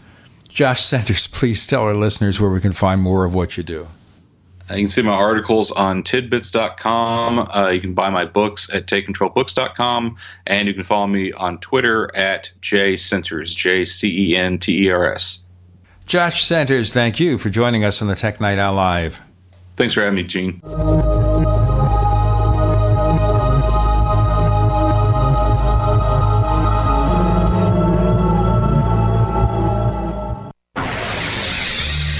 Are listening to GCN. Visit GCNlive.com today. This is Ben Gordon, and if your teeth are stained from coffee, tea, or smoking, Power Swabs is the answer. In five minutes, you'll see two shades whiter teeth, and in seven days, six shades. There's no messy strips or trays that you have to leave in your mouth for an hour. Just swab your teeth for five minutes, and you're done. To try Power Swabs, call 1 800 290 8480. Your bright white smile will have your friends talking about how great you look. Try it risk free. 1 800 290 8480. That's 1 800 290 8480. Hi, this is Ted Anderson. I'm here to tell you about GCNTelecare.com, a team of board certified doctors assisting you 24 hours a day, 7 days a week, 365 days a year. Within 15 minutes of registration, care your family can afford. Revolutionizing the healthcare industry, virtual consulting providing diagnosis of non emergency medical issues by phone or secure video on computer or smart mobile devices. GCNTelecare.com. Virtual care anywhere. What would your life be like if you woke up each morning with new vitality, feeling better than you have in years, and you noticed a difference in your sleeping patterns, blood sugar levels, and had a sense of well-being overall? There's something that is changing thousands of people's lives, and you could be one of them. It's called Heart and Body Extract. Sharon Harris, co-creator of Heart and Body Extract, talks about the positive effects of Heart and Body Extract. What happens with the formula Heart and Body Extract is it's giving the body the necessary vitamins, minerals, amino acids, enzymes, and phytonutrients so, so the body will heal itself. And yes, the body does have the ability to balance blood pressure, balance cholesterol, clean and unclog the arteries. It can also work on uh, balancing the circulation for diabetics. So the body is an amazing thing. It simply needs some help so it has the tools to heal itself. Heart and Body Extract gets results. To order your two month supply, call now toll free at 866 295 5305. Order online at hbextract.com. Are you happy washing your hands with harsh chemicals? Are you happy doing laundry with detergents? Are you happy paying high prices? Find your happiness with Pure Soap. These all natural, earth friendly Pure Soaps are the very best you've ever used. Buy in bulk. Get a 12, 36, or 48 month supply, or get items individually and still save big. You're getting soap products twice as good as what you're using now earth friendly and natural soaps. Your family deserves the best. Happiness is 5starsoap.com. Why not put your money up the drain for a change? See them at 5starsoap.com or call 1 800 340 7091 for a catalog. Cal Ben Soap Company can save you thousands of dollars and give you good old fashioned real soaps that are triple concentrated. Soaps made from vegetable and coconut oils. See their full selection of soaps at 5starsoap.com. That's F I V E starsoap.com or call 1 800 340 7091 for a catalog. Dangerous blood clot device alert. If you or a loved one had an IVC filter placed to prevent blood clots from traveling to your heart or lungs and suffered an injury, you may be entitled to substantial financial compensation. The FDA warns that IVC filters may cause serious complications such as heart or lung damage, internal bleeding, and even death. These dangerous blood clot devices can break and the metal fragments can travel to your heart or lungs causing serious injuries. If you or a loved one suffered organ damage or other from an IVC filter, you may be entitled to substantial financial compensation. Act now. Time is limited to file a claim. For a free consultation and free information, call Injury Help Desk at 800 478 1507. 800 478 1507. 800 478 1507. This is an advertisement. Paid non attorney spokesperson. InjuryHelpDesk.com is responsible for this advertisement. Principal office, Las Vegas, Nevada. What's going to happen next? You never know when you're listening to the Tech Night Owl live with Gene Steinberg.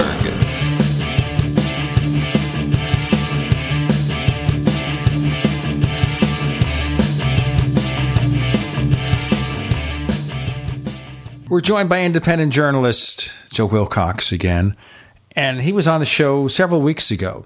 And at the time, he was giving us his initial experience as the new owner of a 13 inch MacBook Pro with Touch Bar. I got that right, Joe, right? That's correct. Unfortunately, the battery was uncooperative. Tell us more. Well, first of all, I, I started having problems before it became like a, a thing, you know, where you started seeing it all over the forums. Uh, almost immediately after you know buying it, uh, I saw that the, my battery life was coming in more like four to five hours rather than eight to 10. And I made several trips to the Apple store thinking that I should uh, maybe return this lemon that I've been shipped a lemon by Apple. Again, before any of the controversy started. I had my 14 day uh, uh, buyer's remorse period to, to deal with. And then I started to, to, to, look at my options. At the time, we're talking uh, late November, uh, when uh, the uh, the note the notebook was hard to find. I wasn't going to be able to replace it. I just have to to um, return it and wouldn't have a laptop at all. And so I looked at going to the 15 incher. And after much debate and finding that one of the local Apple stores, quite a drive away, uh, had one, I went down, looked it over, decided to buy it. No real problems with the battery life on that one at first. And we'll get to what happened later on. And then I uh, set up the 13 inch MacBook uh, Pro with for my wife, just temporarily, thinking that she would just use it for a while we'd, we'd find out how it worked out. Battery life was fine. No problems at all. Suddenly we went from that four to five hours to the eight to 10, as you would expect. Quite the head scratcher. Okay, so all you did was give it to your wife. And we uh, did a, uh, a switch around. You know, I, I, wiped the hard drive, started over, uh, did the uh, migration assistant from her old MacBook Pro to the to the new one with a touch bar, and that's it. So um, somehow, in the process of you know going through all of that, uh, doing a reinstall, and then also uh, doing uh, the the uh, migration assistant, the battery uh, went to normal. So I'm not sure if there was something wrong with the the disk image that was put on there, if there's something different about her configuration versus mine, something in the software uh, that matters. But it was a dramatic difference between the two uh, the the two installations. It wasn't the fact that the MacBook Pro liked her better. Uh, you know, it could be. It could very well be. So, so the only thing you did here was just restore the computer. Right. But And- everything is essentially the same. The restore is the same stuff that you had on there before. No, no. I mean, w- you know, it's her setup, so it's not the same stuff. She uses different software than I do, so that's my point. I have a different build. I mean, we have you have, so you have two things that happen. One, we had a we had a clean install of uh, of uh, Mac OS Sierra.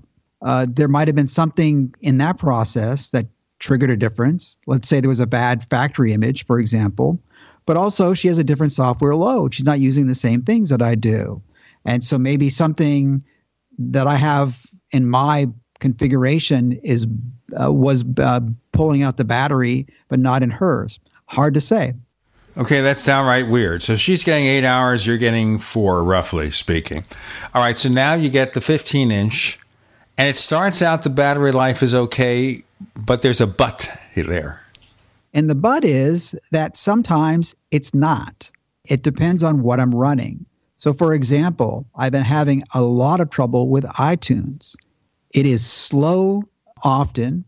And uh, when the battery is draining quick, and I check uh, in Activity Monitor looking at the energy, there's huge consumption for iTunes.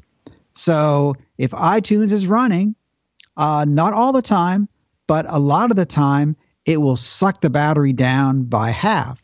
So we go from the eight to 10 hours I would expect on the new MacBook Pro, the 15.4 inch, to again around four to five hours. One app.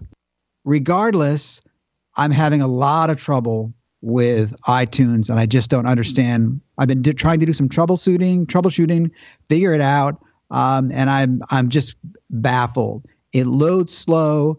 Uh, if I go to the store, it's, I mean, it's like molasses. It's like I'm it's like I'm running on a on a 56k um, you know modem connection or something. I mean, things just don't happen. But it's also but it's clearly with the app. I mean it you, know, you try to, to to resize the window and it's slow moving. It just doesn't doesn't want to happen. So it's it's not the internet. It's definitely the app. And and again it, it drains the sometimes it'll drain the battery really fast. So there may be something else uh, that does that too. Now, just to give you a contrast that doesn't make any sense to any of us here. Okay. I have iTunes with a somewhat small music library. As we were talking, I launched the app, which was almost instantaneous. This is on a iMac, recent vintage. I then went to the store, and I don't have the fastest internet connection in the world. We have a free internet service provided at this housing complex. Of all the things they provide, they give us free cable TV up to a point. You have to pay extra for some of the frills. And they give us free internet. So the free internet, no problem. Everything works fine. I haven't had any problems with iTunes. Not that I use it that much, but I haven't had any big problems with iTunes at all. So I don't know what to tell you. Well, let me say this. Uh, when I was running iTunes on my old MacBook Pro, which is a 3.1 gigahertz uh, Core i7, so it's a 2015 uh, model, iTunes w- worked fine. No problem. Was never slow. Okay, so something weird is going on here, obviously. Well, I keep the the only thing that's different. The only thing that's different is the touch bar. Okay, so the key is here is the touch bar, grabbing memory. Now, that's an interesting thing. Now, just to put this in perspective, as our listeners know, Consumer Reports magazine did a test of the various editions of the MacBook Pro. I assume Right, standard right. configurations. And their results were even crazier. At least in your case, it's traced to some problem with a single app or something. In their case, they did three tests with three different results, ranging from a low of like three, four hours to a high of considerably more than what Apple states as its spec. Three totally different readings, as a result of which they gave it a thumbs down, mostly a very low rating. On the other hand, they used Safari for this test. If they used Chrome, they had no problem. Whatever. I mean, this is weird. So let's talk about that because uh, I definitely observed on the 13 inch and not on the, the 15 inch that uh, Safari seemed to really suck down the battery. Whenever I was having those four to five hour sessions, that's when I was just basically only only had a Safari open, bunch of tabs, but uh, um, you know, doing doing you know WordPress and different uh, websites, research, news, whatever. And uh, and I was surprised at how uh, quickly uh, the battery burned down just with Safari and nothing else uh, open. Now there may be some services running in the background. If you have uh, one of those Adobe subscriptions, which I do for Lightroom, then you, have, you always have some kind of services in the background that are doing something that you wish they wouldn't. Um, but uh, but it's interesting because I definitely wondered about Safari more so on the smaller one than uh, than the larger one. We'll continue to explore why Joe Wilcox is getting inconsistent and not satisfactory battery life with his MacBook Pro, but Mrs. Wilcox works like a champ. So, just to let you know here, I have a 2010 17 inch MacBook Pro. I still get close to three hours battery life, and the battery is pretty well shot. More to come. I'm Gene Steinberg. You're in the Tech Night Owl Live.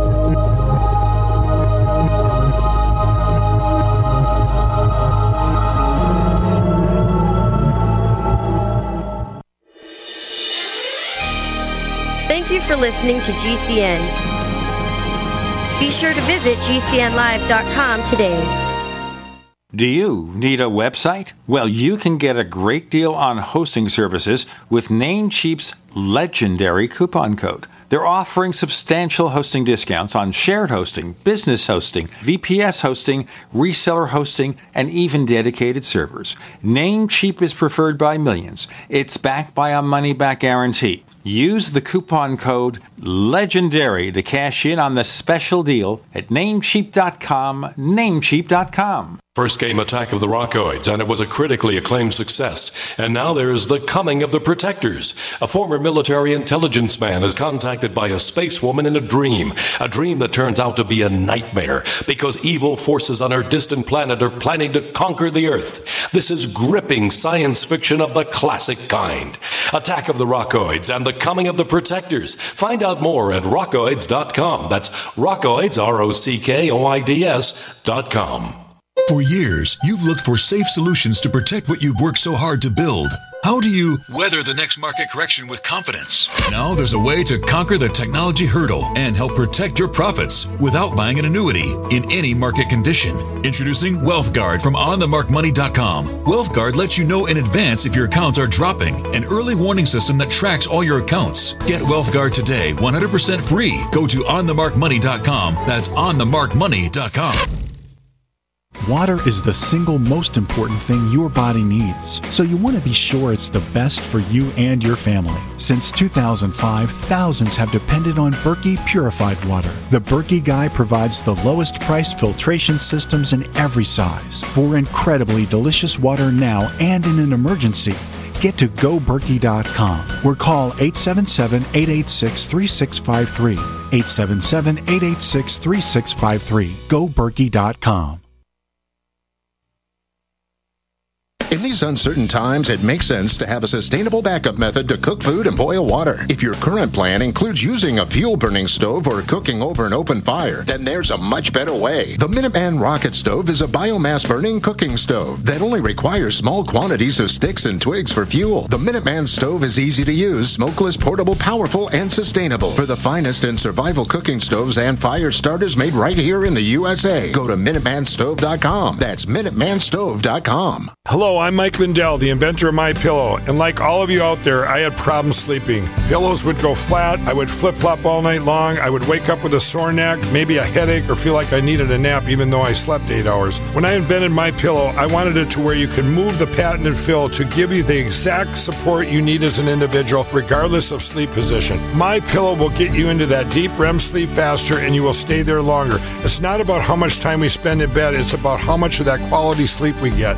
I do all of my own manufacturing right here in the United States. I have a 10-year warranty. You can wash and dry my pillow, and I give you a 60-day money-back guarantee, so you have nothing to lose. And here's my best offer ever: you can buy one of my pillows and get one absolutely free. Go to mypillow.com or call 800 870 0305 and use promo code GCN. That's mypillow.com or 800 870 0305 with promo code GCN.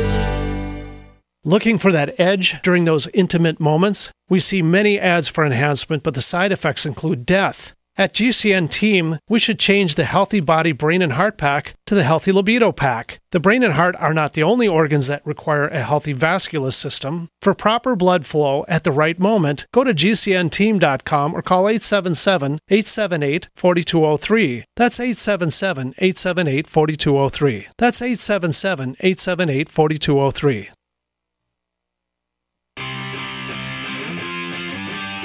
You never know what's going to happen next while listening to the Tech Night Owl live with Gene Steinberg.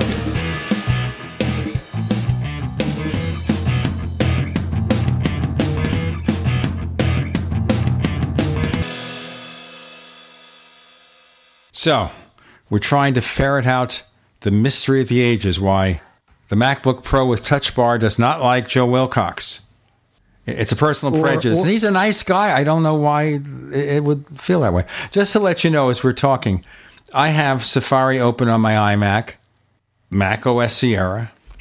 It's using, I don't know, gigabyte RAM. Okay? That's about what it does. You know, it never consumes too much CPU. Safari is taking what? It's way down there. Not a lot of CPU time. Actually, the WindowServer and the CrashPlan service for my backup, it's sucking resources dry. But that's about it. That's where I have a problem. You don't have a online backup, do you, Joe?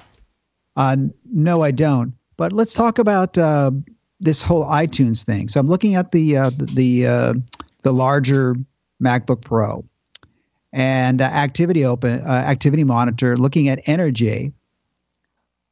iTunes has been open in, uh, all this time. Uh, what do we got here? Now it's not being used; it's just open. Uh, 86.5 is what I see for uh, Skype, which we are using uh, uh, together right now, 11.1, Safari 2.5. The, I'm, I'm not sure if, if that's the percent or uh, I guess maybe that's the, the percent of the energy used, right? If I understand uh, what this means. Well, Activity Monitor, the first is CPU, the second is memory, third is energy. right, I and that's where I'm quoting from. Right, and it doesn't make a difference to me. I'm using an iMac, so it doesn't matter. But he's got to look at the things that's sucking the battery dry. And obviously, something that's using, you know, 50, 75, 80%, that's going to do it for you. But it's uh, I'm looking at it right now. It's iTunes. Let me open iTunes and see what's going on. I just launched iTunes. It's using nothing. Oh, there it is now. It went to 55% energy impact. Now, obviously, you can't necessarily relate that. I guess you can. It's still drawing current from the wall outlet.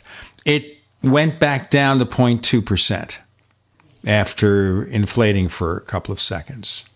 Okay, and telling me they have a sale on Beatles albums. Audio Hijack, which is used to capture the audio for this radio show from Skype, is using 10.9%. And I could see that because we're talking about something that's, you know, pulling audio and processing it and everything else. In terms of memory, Safari is still staying around a gigabyte. Kernel task is 2.20 gigabytes. And then there's mail web content. Have to look at mail and see what's going on. CrashPlan service is taking up the CPU and dominating it. So we'll have to work on that. All right. So I can't tell you anything about your situation with iTunes. I'm assuming it's the latest version and everything. But you It don't is, have yes. an open video or something in the background that's just not playing. No. Nothing. Hmm. So, um, uh, I mean, it we it is connected to um, Apple Music, and you have to wonder about that. Oh, it is something weird. I'll agree with you there. Definitely something weird. So I don't know what to tell you. Now, the thing with Consumer Reports, they were using sites downloaded through Safari from their local server. And I guess this operation is repeated over and over again. I do not know if they use an Apple script because basically this is the Mac equivalent of a test they run for Windows computers. Uh huh. They use the default browser. So Windows 10, they're going to use Windows Edge. On the Mac, they'll use Safari. So go figure. There may be some kind of interaction with Safari that affects it, but it may be for some reason the touch bar, whatever, you, who knows, there is an interaction or a problem with the MacBook Pro that is impacting some users with specific So- app combinations. So let's talk about that. I'm looking at mine here. Um, the average energy impact for iTunes is 34.93%. For Safari, 15.28%. You mentioned Google Chrome before not being a problem, 5.86%. And as far as I know, Chrome does not use the, uh, I mean, I can double check here easily, but uh, Chrome doesn't use the uh, touch bar but the other two apps do. So your speculation here is that maybe, maybe here there's something involving the touch bar that's using excess resources. Maybe, but again, it's it's inconsistent. Are you still there? Yeah, I'm still here. Sorry, the cat jumped up on the laptop. so, um, but it's inconsistent. If you look at like mail, the uh, average, and which I use quite often, uh, the uh, we're talking 0.48 percent average uh, energy impact. Well, I don't know what to tell you. I've got Chrome open, by the way, now.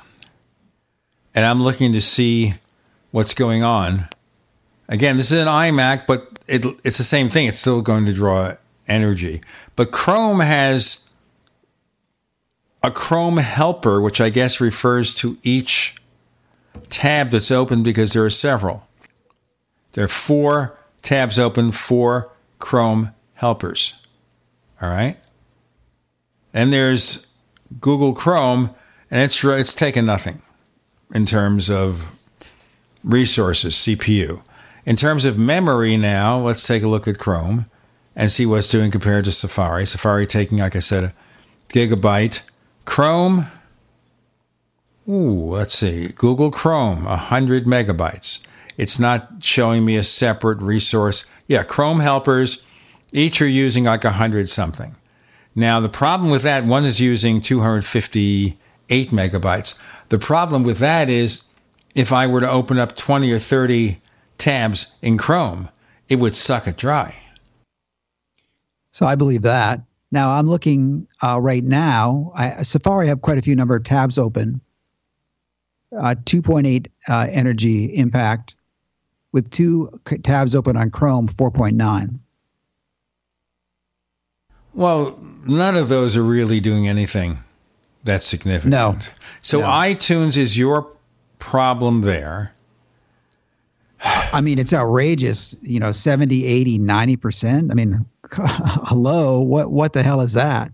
And yeah. I spent some time the, the last uh, yesterday and the day before going online, trying to research, trying to find some kind of if there's anybody reported problems. It absolutely makes no sense to me, and I keep wondering if it has something to do with the cloud. All right, maybe that's an issue there. It's the interaction with iCloud. But that would show as a separate resource, wouldn't it? Um, actually, I don't know if it would or not. I may take a look here. So uh, no, not that I can see. Okay, so iCloud would just be added to its resource consumption. All right, I don't know what to tell you. I have my iCloud and my iTunes is linked to that. That's no problem. My photo library is linked to the iCloud Drive. I have 50 gigabytes for 99 cents a month. That's all I could afford. So that's where it is. So the key here is that it sounds to me that Apple may have to do some optimizing somewhere with Mac OS Sierra and the software for the touch bar. Now, the touch bar is a pretty weird cat. We've mentioned this before. It's using a derivative of the Watch OS operating system and an ARM processor. So your Mac has two processors. But if that's the case, wouldn't that resource be measured separately? Well, guess not because it's sharing RAM. I don't know what to tell you. If well, again, it, more I'm more concerned with the energy consumption than I am right now with the uh, the RAM or uh, the CPU. But you're not doing anything special with the touch bar, are you? You're just kind of letting it run whatever it runs. Right, right. I mean, I you know, I let it, I let it, uh, you know, do the default for the different apps. And part of that is I'm waiting to see how it's going to mature. In other words, I don't want to mess with it until I actually see what happens with it. I want to see who supports it and uh, get that experience. Okay, so we have the mystery of the ages here. Joe Wilcox, inconsistent battery life on his 15 inch MacBook Pro with Touch Bar, apparently caused by iTunes. We've got more to come on the Tech Night Owl Live.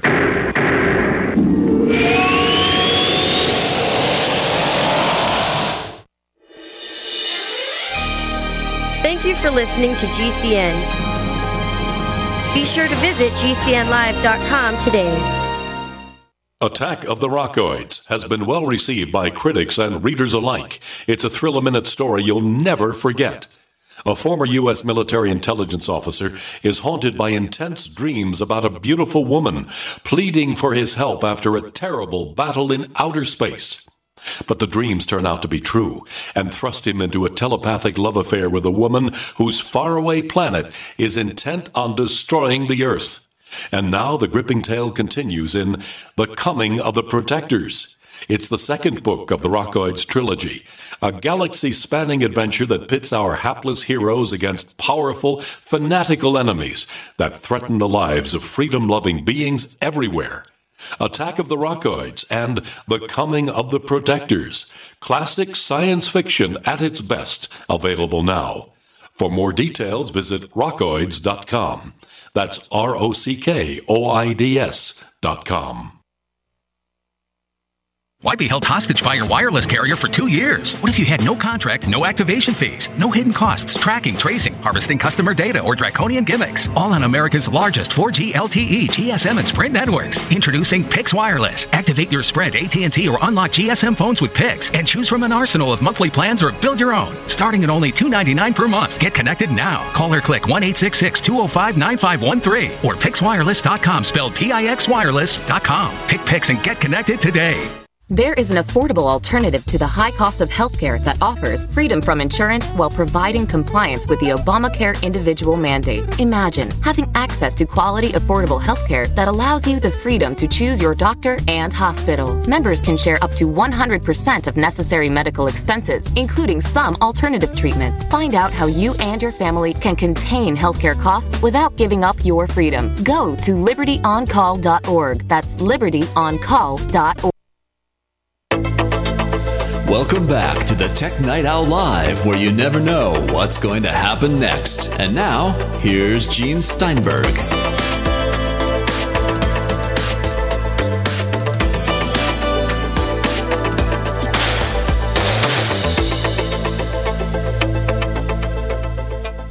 So on the Tech Night Owl Live, Joe Wilcox, independent journalist. You see his writings over at betanews.com.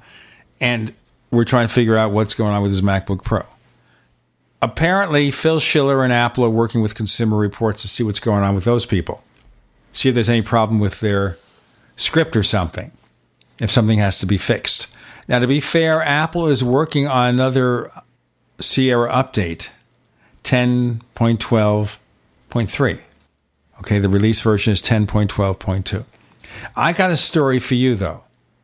All right. So we know you have a problem that's you're still investigating. Here's one that's kind of weird. I mentioned this to our previous guest, Josh Centers, so I'll be brief. Our listeners know about this. I have a 17 inch MacBook Pro from 2010.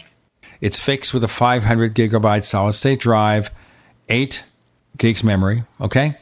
It is the oldest MacBook Pro that could run Sierra. So I try to install Sierra on it, Joe, download it, and it gives me a message that I have to update OS 10 server first version 5.2, the current version. Except it's never run any server software ever. Ever hear anything like that? Uh, no, I haven't. Okay, so you think you have a weird problem. So here it is. I'm running no server software. My solution was to do a restore, restart from recovery disk, except there was no recovery disk on there for some reason. So I did an internet recovery, checked the drive with disk first aid, it was fine. Installed Mac OS Sierra, perfect installation, perfectly fine. It's running Sierra now. My son has used it for a number of hours, working on some projects. He's a teacher in Madrid and he was developing classroom materials. And so he was working on it for that. All right. No problem, whatever. But the installation, that was weird. Why would the installer think that MacBook Pro had server software? Nothing close to it. It runs a subset of what I have in the iMac. It's designed strictly for being able to recreate the most important parts of my work environment. So, Word, iWork, Audio Hijack, a couple of audio editing apps, a few other things, plus the files I need. I keep it lean and mean. No extra system add ons. Nothing. I couldn't find anything online for this, so maybe I'm the only one on the planet. The guy with the paranormal radio show has a paranormal MacBook Pro.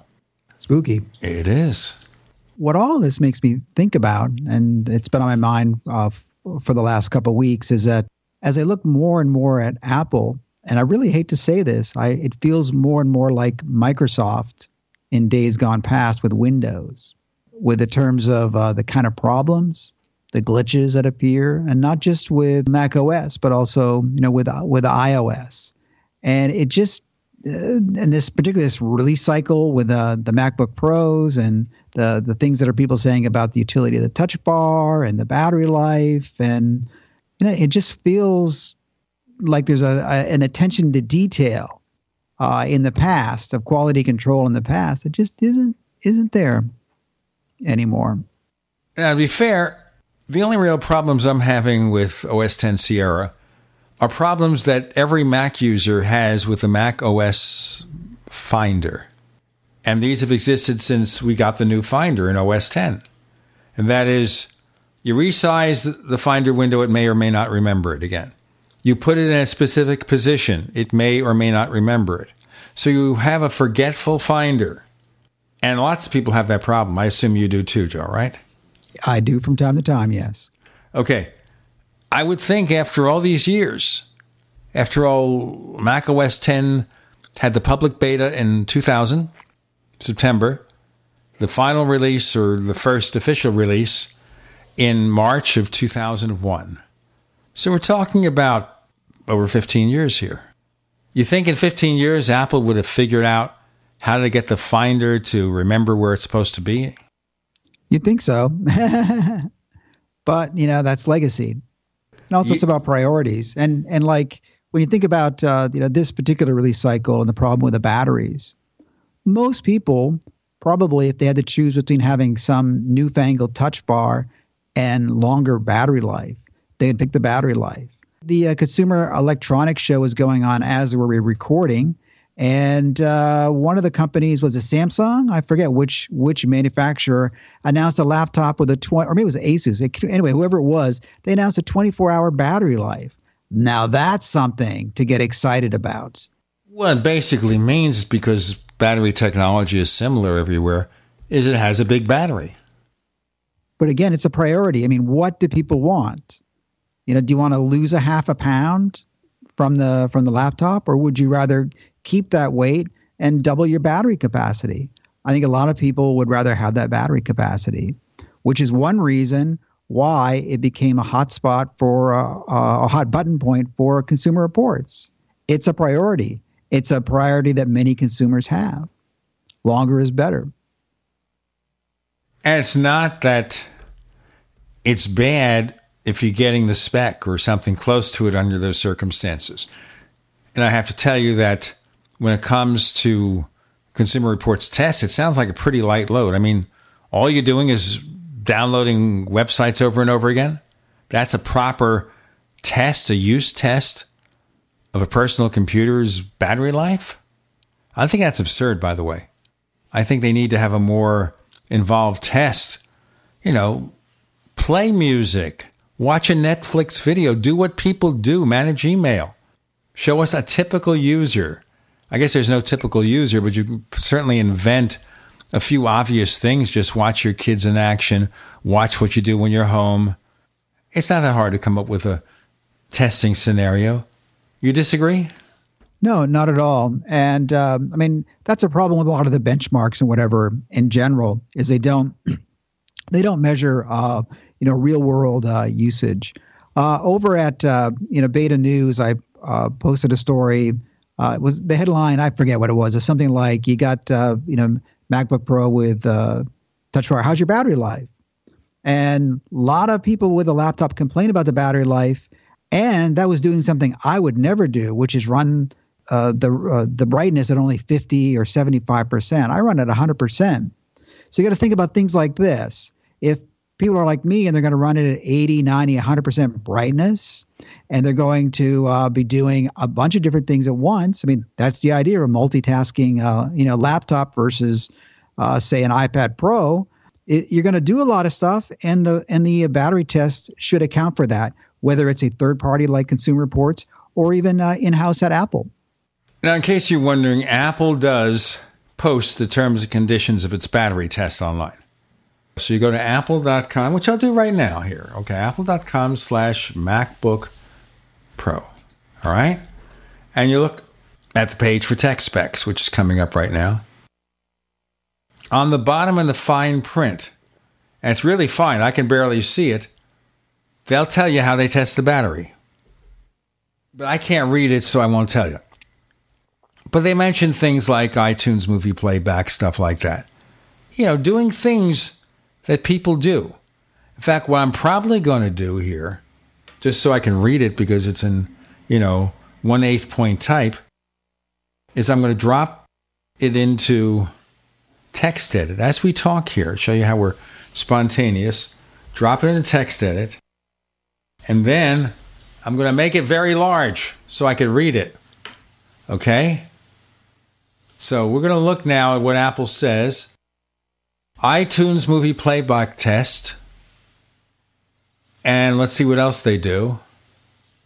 The wireless web test measures battery life by wirelessly browsing 25 popular websites with display brightness set to 12 clicks from bottom or 75%, which isn't bad, you know, but tells you everything here. Everything it does. And it seems to represent a reasonable amount of use there. It's running Safari and Mail and all that stuff. At least it's showing that there is a reasonable test being done. More to come with Joe Wilcox and Gene Steinberg on the Tech Night Owl Live.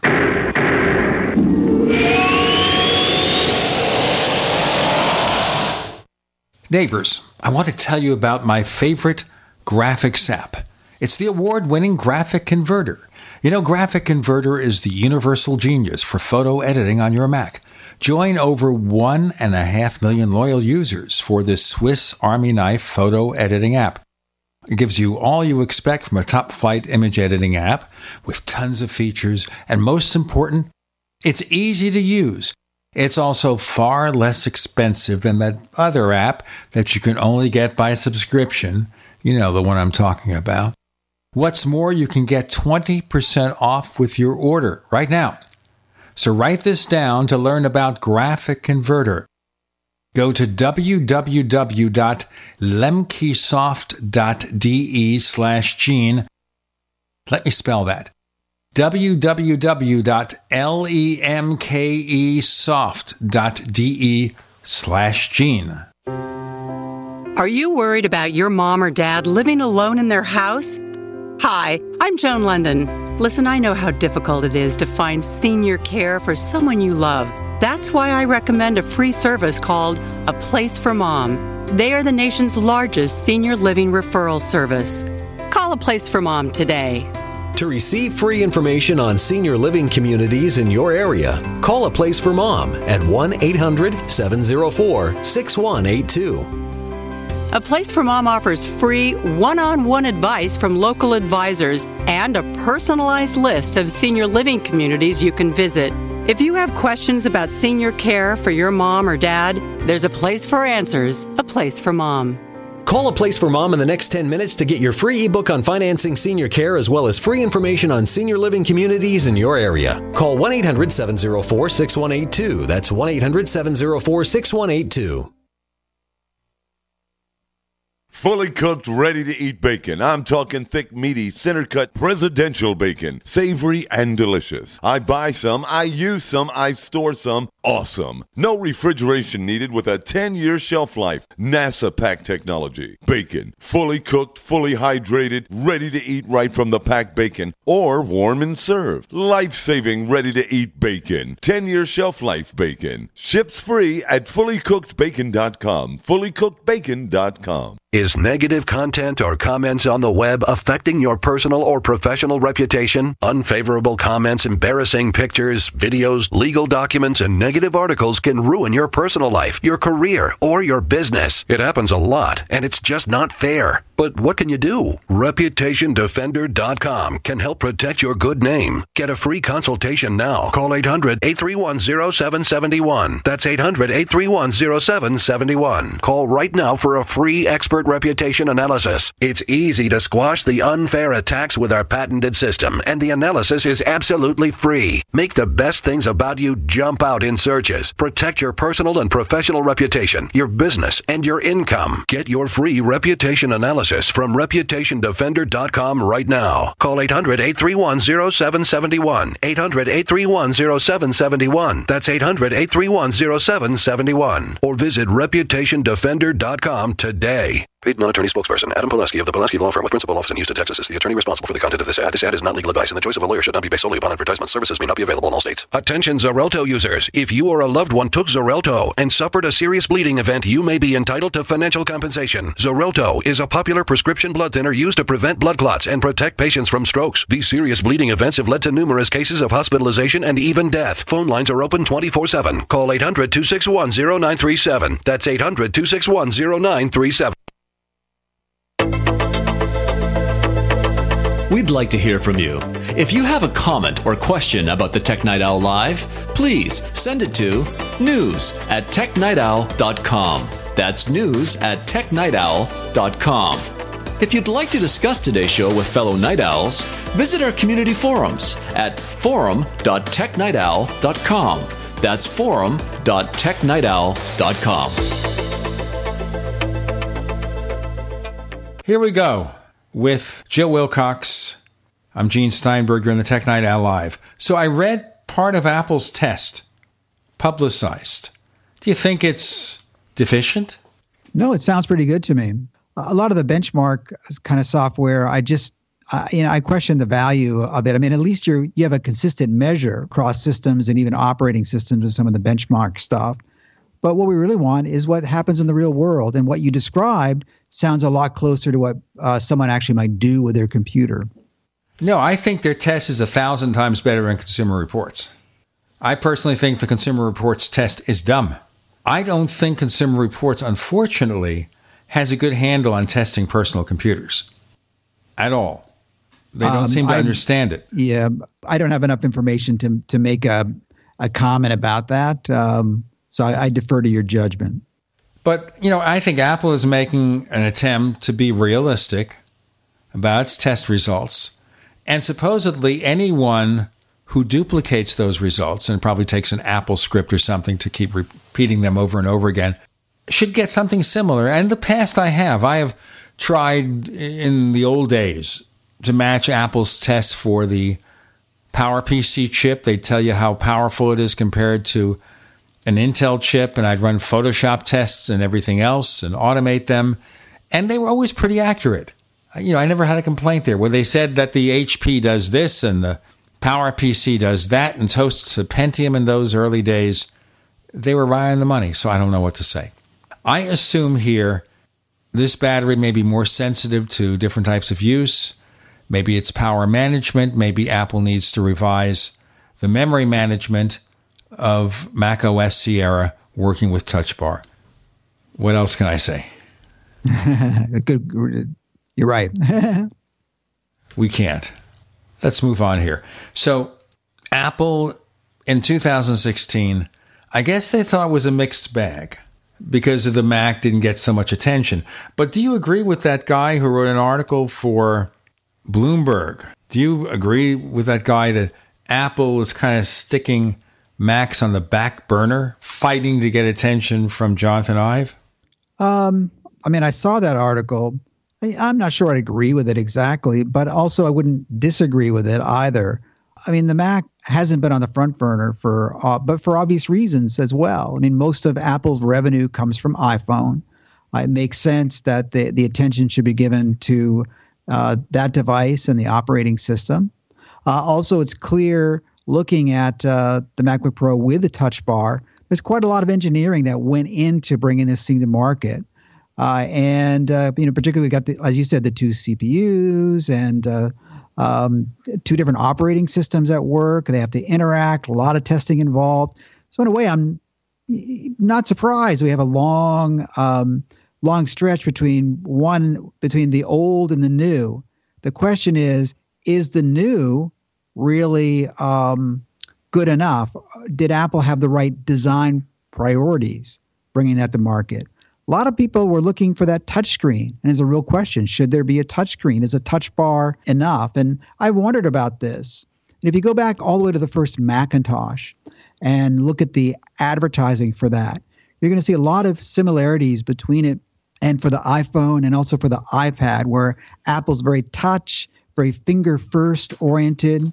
This is at a time uh, when so much is going towards uh, a touchless interaction to you know voice uh, voice activation the uh, the different digital assistants like uh, Google Assistant or Amazon Alexa and I, I know Siri's out there. But um, you know at a time when things are moving in another direction Apple seems to be operating with the finger first philosophy. And what I'm getting at is that when you have a, a touch screen you're more operating in in the your fingers and your eyes are operating in the same plane.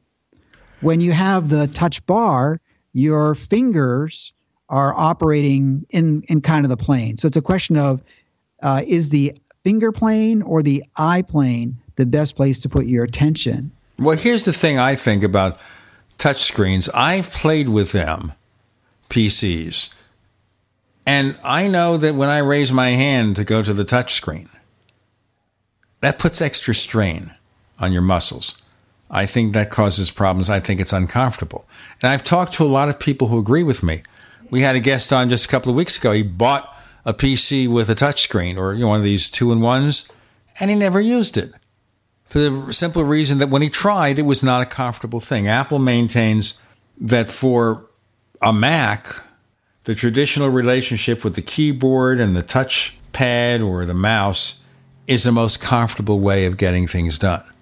Now, obviously, with an iPad, it's meant to be all touchscreen, but the keyboard is an accommodation. And I've worked with an iPad with the keyboard, and I find it's uncomfortable unless you can do a lot of stuff with the keyboard. As soon as you have to go reaching up and down, keyboard to touchscreen, I don't think it works. You can disagree with me, but I think Apple has a point there that I agree with. It could be political, it could be engineering, it could be whatever it is. Apple says it's one thing to have a touch bar, which is just another row of keys, even if they're virtual keys on a keyboard, as Well, opposed to putting it on the screen. Now you can disagree, but that's that's their belief in this thing. Well, user interfaces are difficult to get right. And sometimes you can't get them right because people have different tastes. What works for one person uh, won't work for another. And that's why uh, many companies provide different user interfaces to their products. I have an experience with uh, the Chromebooks, you know, the Googles uh, and Chrome OS. And something that really surprised me about using it, and I, I didn't expect it at first, is that when you're dealing with the browser as your motif for uh, accessing you know apps and, and doing things, your eyes are kept pretty much at the same plane on the screen. And uh, if you're good at typing, it's very uh, less distracting than uh, having to look down or whatever to go to like the dock um, or you know anything else at the or like a Windows um, start bar or whatever. And so uh, your eyes stay in one plane, single plane. Your focus is on the screen, and in that context, when you're dealing with a touch screen, even though you you may suffer some aches and pains, that gorilla arm, uh, it works. I find that it can work quite well where you use both in tandem. Um, the, the the your fingers on the screen and on the keyboard, but you use them naturally more on the screen because your eyes stay on the screen more of the time. At the we can portion of the discuss this back and forth, Joe, forever. That you see the logic in it. I've tried it, I don't. And there's certainly different customer views. Apple is taking Right, the point sure, that sure. it doesn't work for them. And and again, I think the question will be: Is the plane of the fingers the better motif, or the plane of the eyes? And I think we'll see over time, or maybe it won't matter because of uh, you know voice activation. Hey, let's do our break now. We'll have more of this. We have Joe Wilcox. I'm Gene Steinberger in the Tech Night Owl Live.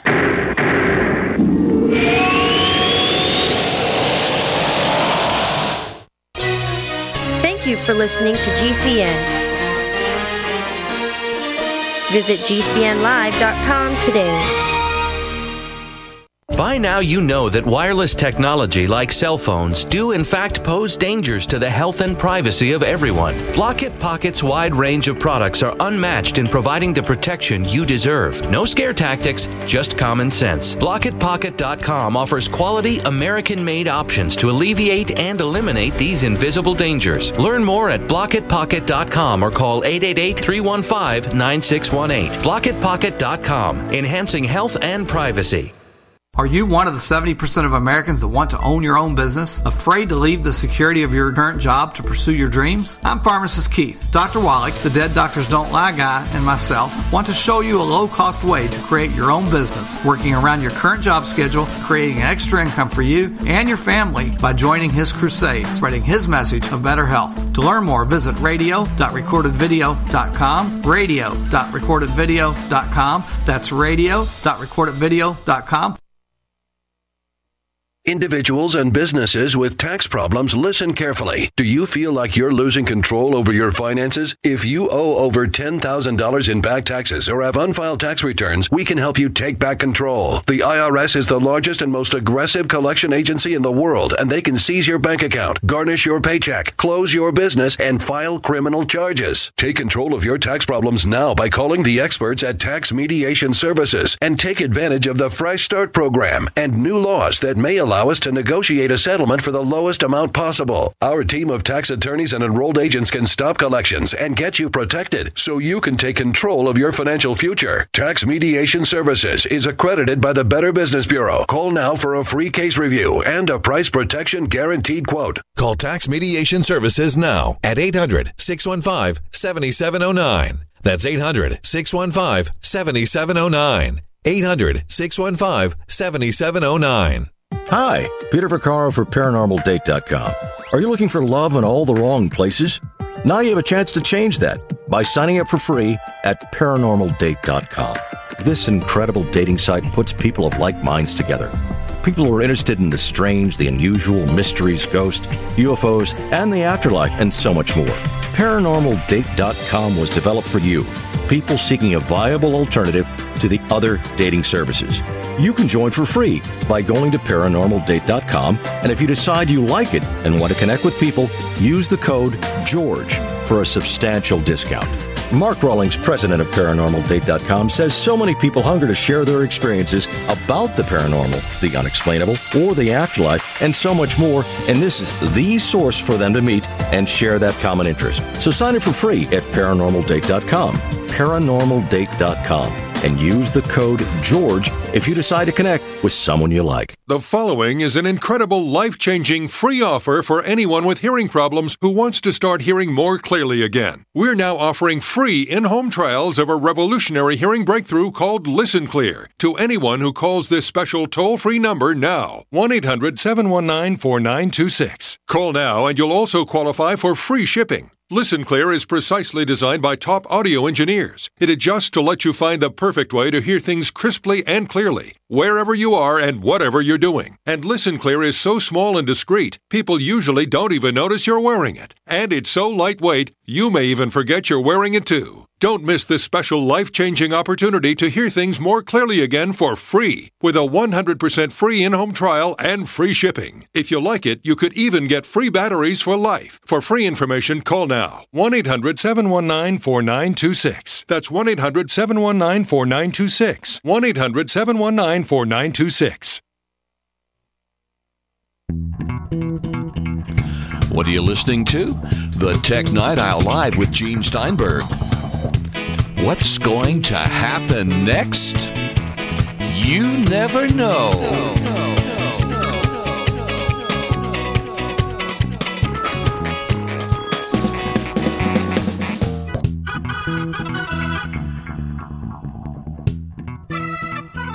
So, Joe and I have been friends for many years, respectfully disagree about the touchscreen vis a vis doing it all on the keyboard. Okay? That's on the other input devices.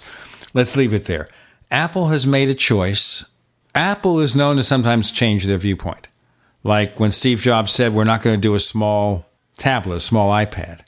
And they came out with a small iPad. Now, they pointed out there's a lot more screen real estate on a 7.9 inch iPad mini than the 7 inch tablet because they tend to be widescreen and the tablet was from Apple. Their tablets are all standard aspect ratio, okay? So they had an argument in favor of it. They gave us an argument why we need a smartphone with no more than a four inch screen, but Apple realized they had to sell larger screens and they found a way to make it work, sort of. So that's why you have the larger iPhones, and they were very successful and have been very successful. So Apple does change their tune sometimes. And I suppose it's possible they'll decide they have a way to do what you can already do on an iPad with the keyboard and the screen to find a way to do that on the Mac in a way that they feel is more comfortable. In the meantime, to them, the touch bar is the solution. Not that the touch bar was easy to develop. Obviously, you have two processors and everything Right. else. It probably would have been more simpler for them to have developed because they have all the code anyway. A Mac with a touch screen, don't you think? Well, let me ask you this, and I have my own answer, but I'd like to get your answer. Is the Mac even necessary? Not just a Mac, uh, any any laptop, any any portable computer. Well, yeah, that's a good question. I think there is because I cannot do my work on iPad. The apps aren't there. I assume I can edit audio with no problem on iPad if the software were there. But part of it is Apple's restrictions for sandboxing don't allow for audio hijack. You're familiar with audio hijack? Uh, yes, I am. Okay. So Audio Hijack is from Rogue Amoeba. It's an a application that is indispensable It allows me to easily capture audio from Skype or any other application, to capture audio from the entire system, or to capture it from multiple sources. So I have an input device, which is an external USB mixer with an analog microphone and Skype. And seamlessly mixed together, I can also adjust levels differently for each one, but I don't need to. I can adjust the levels on the mixer to match Skype. So there's no problem with that. That requires a lot of really smart programming. They've really done a good job on it. They add filters and everything. So by the time I'm editing the show, a lot of the pre processing is done in a way that makes me able to go through a segment of the show that takes 10 minutes in 15 minutes. So it's very fast. I cannot do that on an iPad, okay? Because Apple's sandboxing won't allow audio capture. If someday they did, that would be one thing. Now, typing lots of stuff. I've been typing on a normal keyboard since I was 11 years old, and that's thousands of years ago. Okay? So think about it this way. For me to get used to using an iPad for input, it doesn't work for me because, first of all, most of the keyboards are crap. I'll start with that. All right? It can still use any Bluetooth keyboard, so I guess I could take my iPad, find a way to prop it up on something, one of these cases, and take my Magic keyboard and link with it. I suppose. What do you think? Well, I think I think you've just stated a case for why we don't need the Mac. I'll explain. I'll explain. I can do 90% of what I need to do at least uh, on an iPhone. And I think if you talk to um, uh, particularly the younger users, the millennials, uh, you'll find uh, that that's primarily that is their primary device, and that many of them would never use a, a Mac or another portable, not even an, an iPad. However, where there is a place for the Mac is exactly what you're doing. We're finding as PC sales slow down and the smartphones get smarter and smarter, is that there are niche eh, uses. You you produce a podcast, you need some robust capabilities that you you can't get on these smaller devices today. In the future, maybe so, but for now, for the you know if you're doing someone's doing audio production, video production, graphics design, uh, any kind of design work, they need a more robust computer. But that's becoming more of a niche market rather than mainstream. And the mainstream, I contend, is being filled in uh, by these smaller devices, particularly as they become more contextual in terms of their capabilities. And we certainly see a lot of that with Siri and Google Assistant, where you can, you know, ask for information, you can get directions from where you are, uh, you know, so on and so on and uh, you know maps, you know whatever. And so it's they're they're contextually uh, aware. They're with you all the time. You got your camera and everything else uh, with you, and that's that's a mainstream computing device in a way the PC or the Mac was ten years ago. Let me give you another use case here. My son Grayson is thirty, so he's in basically in the higher end of the millennial generation, which I think is from the seventies beyond, although some people say it's anyone born after 2000, but then how would you count them for the election? Okay, he has a MacBook Air, which he uses for heavy duty writing, preparing curriculums for his classes in Madrid, uses his MacBook Air. So on his vacation here, which is two and a half weeks, he used my MacBook Pro for a few hours. All right. Otherwise, he has an iPhone 5C, which is, you know, on its last legs in terms of the battery, so he'll probably get a new iPhone this summer when his cellular contract is up. And he has an Amazon Kindle of some sort, small screen. He uses that for two reasons. Number one, to read books. Number two, to watch Netflix. That's his TV set. I think he has a real TV set at home, but that's what he uses mostly. He sits in his bed and he watches this. And he did that here, as a matter of fact. You know, he'd be sitting there. We have a porta bed for him. And he'd lie in the bed and he'd watch. That's his way of doing. So for him, he can do a lot of the stuff on the road with tablet and smartphone. But there were times he still needed the pickup truck. And that goes back to what Steve Jobs was telling us about PCs that PCs would be the pickup trucks for the heavy duty work that you can't do on an iPad or an iPhone. So, what you're saying is in keeping with that, that specialized tasks will, for quite a bit of time, be done on a traditional PC form factor. I don't agree. It depends on where you live. I mean, here in the United States, where um, we've had where, where we had a legacy of laptops and people are used to them and developed apps around them, I, I think that's absolutely true. But when you look at a lot of emerging markets where the first device that people buy is a smartphone and it's the only device that they ever buy, connected uh, internet device, they uh, uh, can do can do everything they need to do on those devices. Well, I don't disagree and, with you. That's why we have phablets. The phablet big, is the all-in-one the computing babies, device. Yeah. yeah. But the point being here is that these are also people who can't afford multiple devices. They can afford one. And that's the way they do it. They have a compromise. This compromises the functions of a small tablet with a smartphone.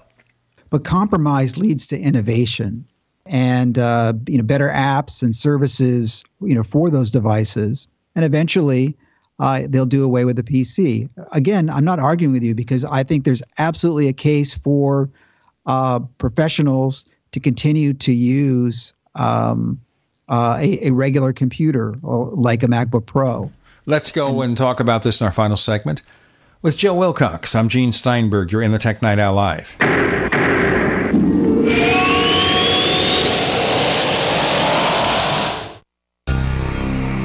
Thank you for listening to GCN. Visit GCNlive.com today. As you know, neighbors, web hosting can be pretty cheap, but not all hosting is the same. DreamHost wins Best of Awards year after year you get unlimited disk space, unlimited bandwidth, and even the low cost plans put your sites on high performance SSDs. Want to know more about what DreamHost has to offer? Go to technightowl.com slash host. Once again, that's technightowl.com slash host. First came Attack of the Rockoids, and it was a critically acclaimed success. And now there is The Coming of the Protectors. A former military intelligence man is contacted by a space woman in a dream, a dream that turns out to be a nightmare because evil forces on her distant planet are planning to conquer the Earth. This is gripping science fiction of the classic kind. Attack of the Rockoids and The Coming of the Protectors. Find out more at rockoids.com. That's rockoids, R O C K O I D S.com. Why be held hostage by your wireless carrier for two years? What if you had no contract, no activation fees, no hidden costs, tracking, tracing, harvesting customer data, or draconian gimmicks? All on America's largest 4G LTE, GSM, and Sprint networks. Introducing Pix Wireless. Activate your Sprint, AT&T, or unlock GSM phones with Pix, and choose from an arsenal of monthly plans or build your own. Starting at only $2.99 per month. Get connected now. Call or click 1-866-205-9513 or pixwireless.com spelled P-I-X wireless.com. Pick Pix and get connected today. This is Ben Gordon, and if your teeth are stained from coffee, tea, or smoking, Power Swabs is the answer. In five minutes, you'll see two shades whiter teeth, and in seven days, six shades. There's no messy strips or trays that you have to leave in your mouth for an hour. Just swab your teeth for five minutes, and you're done. To try Power Swabs, call 1 800 290 8480. Your bright white smile will have your friends talking about how great you look. Try it risk free. 1 800 290 8480. That's 1 800 290 8480. Had it been the sweet Paris air permeating the night? The intoxicating way her beauty had overtaken him? Whatever the case back then, Jordan Dunlevy is still in love with the memory of Lauren, the woman he'd lost so many years before. In Bookstore on the Seine, the journey of a conspiracy analyst, author C.L. Hendeman ties conspiracy theories, mystery, irony, and romance into this stimulating novel that masterfully interweaves the past with the present. Available on Amazon and Kindle and at bookstoreontheseine.com. That's S E I N E N E.com. Bookstoreontheseine.com. In a crisis, your number one need is food, but not just any food. Experts say everyone needs to have non perishable, good for 25 years survival food on hand in case of an emergency. Well, right now, in what is truly an unprecedented move, 72 hour survival food kits are being given away to listeners while supplies last. Survival food is more important today than ever before, explains Frank Bates, a spokesman for the company. Natural disasters, terrorist attacks, and other threats can make obtaining sufficient food impossible in an emergency emergency. This 72 hour survival kit has 16 servings of delicious food rated for 25 years of storage. It sells to the general public for $27 plus shipping and has been rated 4.5 out of 5 stars by customers who paid full price. But listeners who act quickly can get it free, just cover $9.95 shipping. Go to freefood2.com right now. Supplies are limited and the program may end at any time. Go to freefood2.com now. That's freefood2.com. Looking for that edge during those intimate moments? We see many ads for enhancement, but the side effects include death. At GCN Team, we should change the Healthy Body Brain and Heart Pack to the Healthy Libido Pack. The brain and heart are not the only organs that require a healthy vascular system. For proper blood flow at the right moment, go to GCNteam.com or call 877 878 4203. That's 877 878 4203. That's 877 878 4203. You're listening to the Tech Night Owl live with Gene Steinberg. You never know what's going to happen next.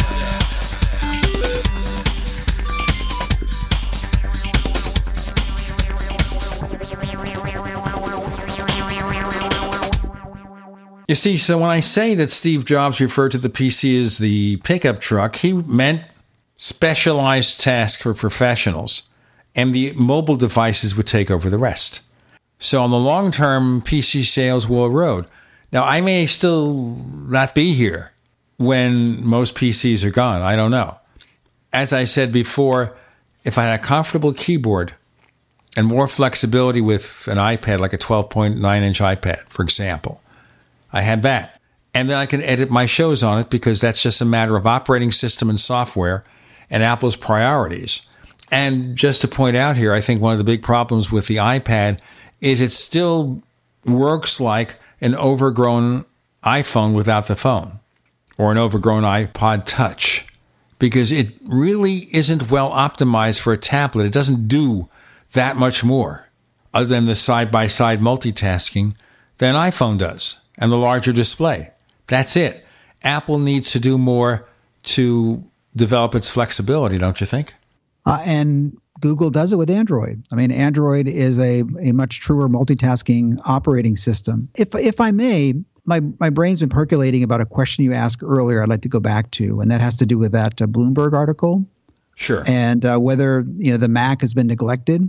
I think something that that people are missing with this new release cycle is that you could argue that the new MacBooks, particularly the 15.4 inch, is really Apple looking to replace or should be looking to replace the Mac Pro. I mean, you've got a uh, a laptop that can connect what four monitors. It's it's a quad core processor. I mean, that's a powerful kit in a very small size. And if you have that, why do you really need a Mac Pro? I mean, there are very, very compute intensive uh, situations where you could argue need it. But I think that's an increasingly niche of a niche of a niche. Whereas what that market was, even just a few years ago for the Mac Pro, you could argue the MacBook Pro could easily, with this generation, the 2016 generation, easily could fill. Now, you're making an interesting point there. Let's go into that. The MacBook Pro will handle four 4K displays two 5K displays, but right now the only one is the one that just started shipping from LG. Two 5K displays plus that. Now, on the desktop side, I think Apple could do things with the iMac for those who want that, the integrated computer with a large screen, to pretty much replace the need ever for the Mac Pro. Here's the Mac Pro's singular example right now that shows an advantage 8 core and 12 core Xeons. All right? I'm not sure if they still have them. At one point, there was a eight core Intel i7 processor. eight core. Now imagine a specialized iMac configuration. I'm sure there's a room in there because you have the Fusion drive with two drives, two solid state drives of up to two terabytes apiece, up to 32 gigabytes of RAM, and maybe they'll find a way to put 64 in there. Eight core processor, and of course, the new graphics chips will allow it to run a pair of external 5K displays. Now, with all the solid state drives and everything, you're, you're going to talk about something that's north of $4,000. But a fully equipped Mac Pro is close to $10,000. I think with a souped up iMac, like an iMac Pro, they can come up with a computer here less than half the price of the Mac Pro that would fulfill 98% of its need. I'm assuming enough external ports and everything. What do you think? I would still say the the MacBook Pro is the better choice. You want to make things portable. People want to have more mobility, not less. The Mac Pro has no mobility because, you know, it's a stationary computer as is the iMac. Whereas if you make the portable more powerful, more robust, more capable, uh, it becomes more modular. You can attach those monitors if you need them, uh, and external uh, storage devices, whatever, whatever, if you need them. But you still have the the uh, portable workstation that you can carry around with you. I think that's a a uh, if I'm a business thinking about total cost of ownership or you know the flexibility, utility, I'd much rather have that portable one all in one than a desktop all in one. Right. But for me, I think I'd be better with the iMac because I don't travel near as much. Having a professional iMac, like I said, would be the option. Evidently, there's still good demand for iMacs. I think if there's a point where Apple does everything they can with the iMac and few people are buying them, which is probably the case with the Mac Pro right now, they would discontinue it, let it kind of fade out. But right now, I still see the need for both because I don't think the MacBook Pro is there yet. Okay, it doesn't have the top Core i7 processor or the best graphics on the planet. I think more things can be done now with an iMac desktop. In the future, I would agree with you. A future version of the MacBook Pro could replace more and more of the desktop needs. Not yet. I think we're arguing over what? the fringes here, right? Yeah, I mean, I'm, I'm not really arguing. I'm just you asked my opinion, and that's what I think. But I don't just how it is. I mean, it's not like I'm, I'm attached to any particular point of view here. No, I do see obviously more and more of the fact that the need for the PC is less and less. My son still needs one. That's why he has his MacBook Air. And he got it with the point that for the kind of work he does, he's comfortable. But remember, he grew up with a computer in his home. I had Macs through his entire life, even when he was four years old and tossing all my files in the trash when I wasn't looking. He had a Mac, he grew into a Mac. He even helped me at the time when I was working with customer quality feedback in the 90s, testing new Macs such as the first Bondi Blue iMac. He was there helping me with that. That's an interesting experience. Story about that, Joe, is very simple, and listeners, Apple sent out hardware and software in those days. Now, anybody who has a pulse can be a public beta tester and test the new operating systems for iOS and for macOS, okay? Then only a small number of people got this privilege, and I could have had a free Bondi Blue iMac, except they fed me a final firmware update. And the coordinator said, you know what? I can't tell you that this won't brick your computer. If it doesn't, keep it. It's yours. If it does break it, send it back because we have to do further testing. I think he knew that. It bricked it. So I didn't get to keep the Bondi Blue iMac. But I was also working for a newspaper at the time. I was writing a column for the Arizona Republic. When I called Apple for an interview, they sent me Jonathan Ive. Little did I know. Who would have guessed, right? Right, 1998. In any case, Joe Wilcox, if our listeners want to know more about finding what you do, where can they check it out? Oh, well, you can go to Beta News, and uh, I don't even know the uh, URL over there. It may be something like betanews.com, author Joe Wilcox. Just do a search, you'll, you'll find me. You know, I have a personal website, joewilcox.com. On Twitter, I am at Joe Wilcox. You can find us on Twitter. Look for Tech Night Owl. Tech Night Owl on Twitter. We also have a second radio show. It's the weird one, you know, like we have the psychic phenomenon of my MacBook Pro from 2010, wanting server software that was never installed on it. Well, the other show is called The Paracast. Go to paracast.com or theparacast.com. Take your choice. This week we have Erica Lukes. She's an investigator on UFOs and the paranormal. We'll talk about all sorts of weird events, and we've got news of a UFO sighting from Chile from 2014. It's on Huffington Post, by the way. The story from Leslie Kane. And they took a movie, a seven minute movie of a UFO. Find out more about the show, go to paracast.com. We also have a special feature of the Tech Night Owl Live. It's called Tech Night Owl Plus. It works like this.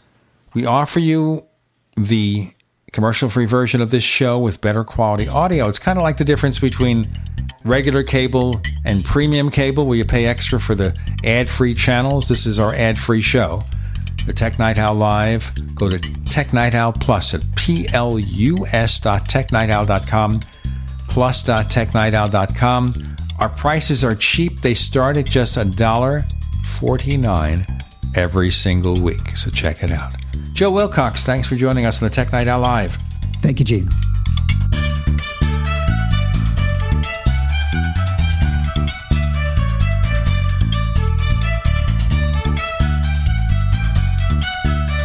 The Tech Night Owl Live is a copyrighted presentation of Making the Impossible Incorporated. We'll be back next week, same bat time, same bat channel.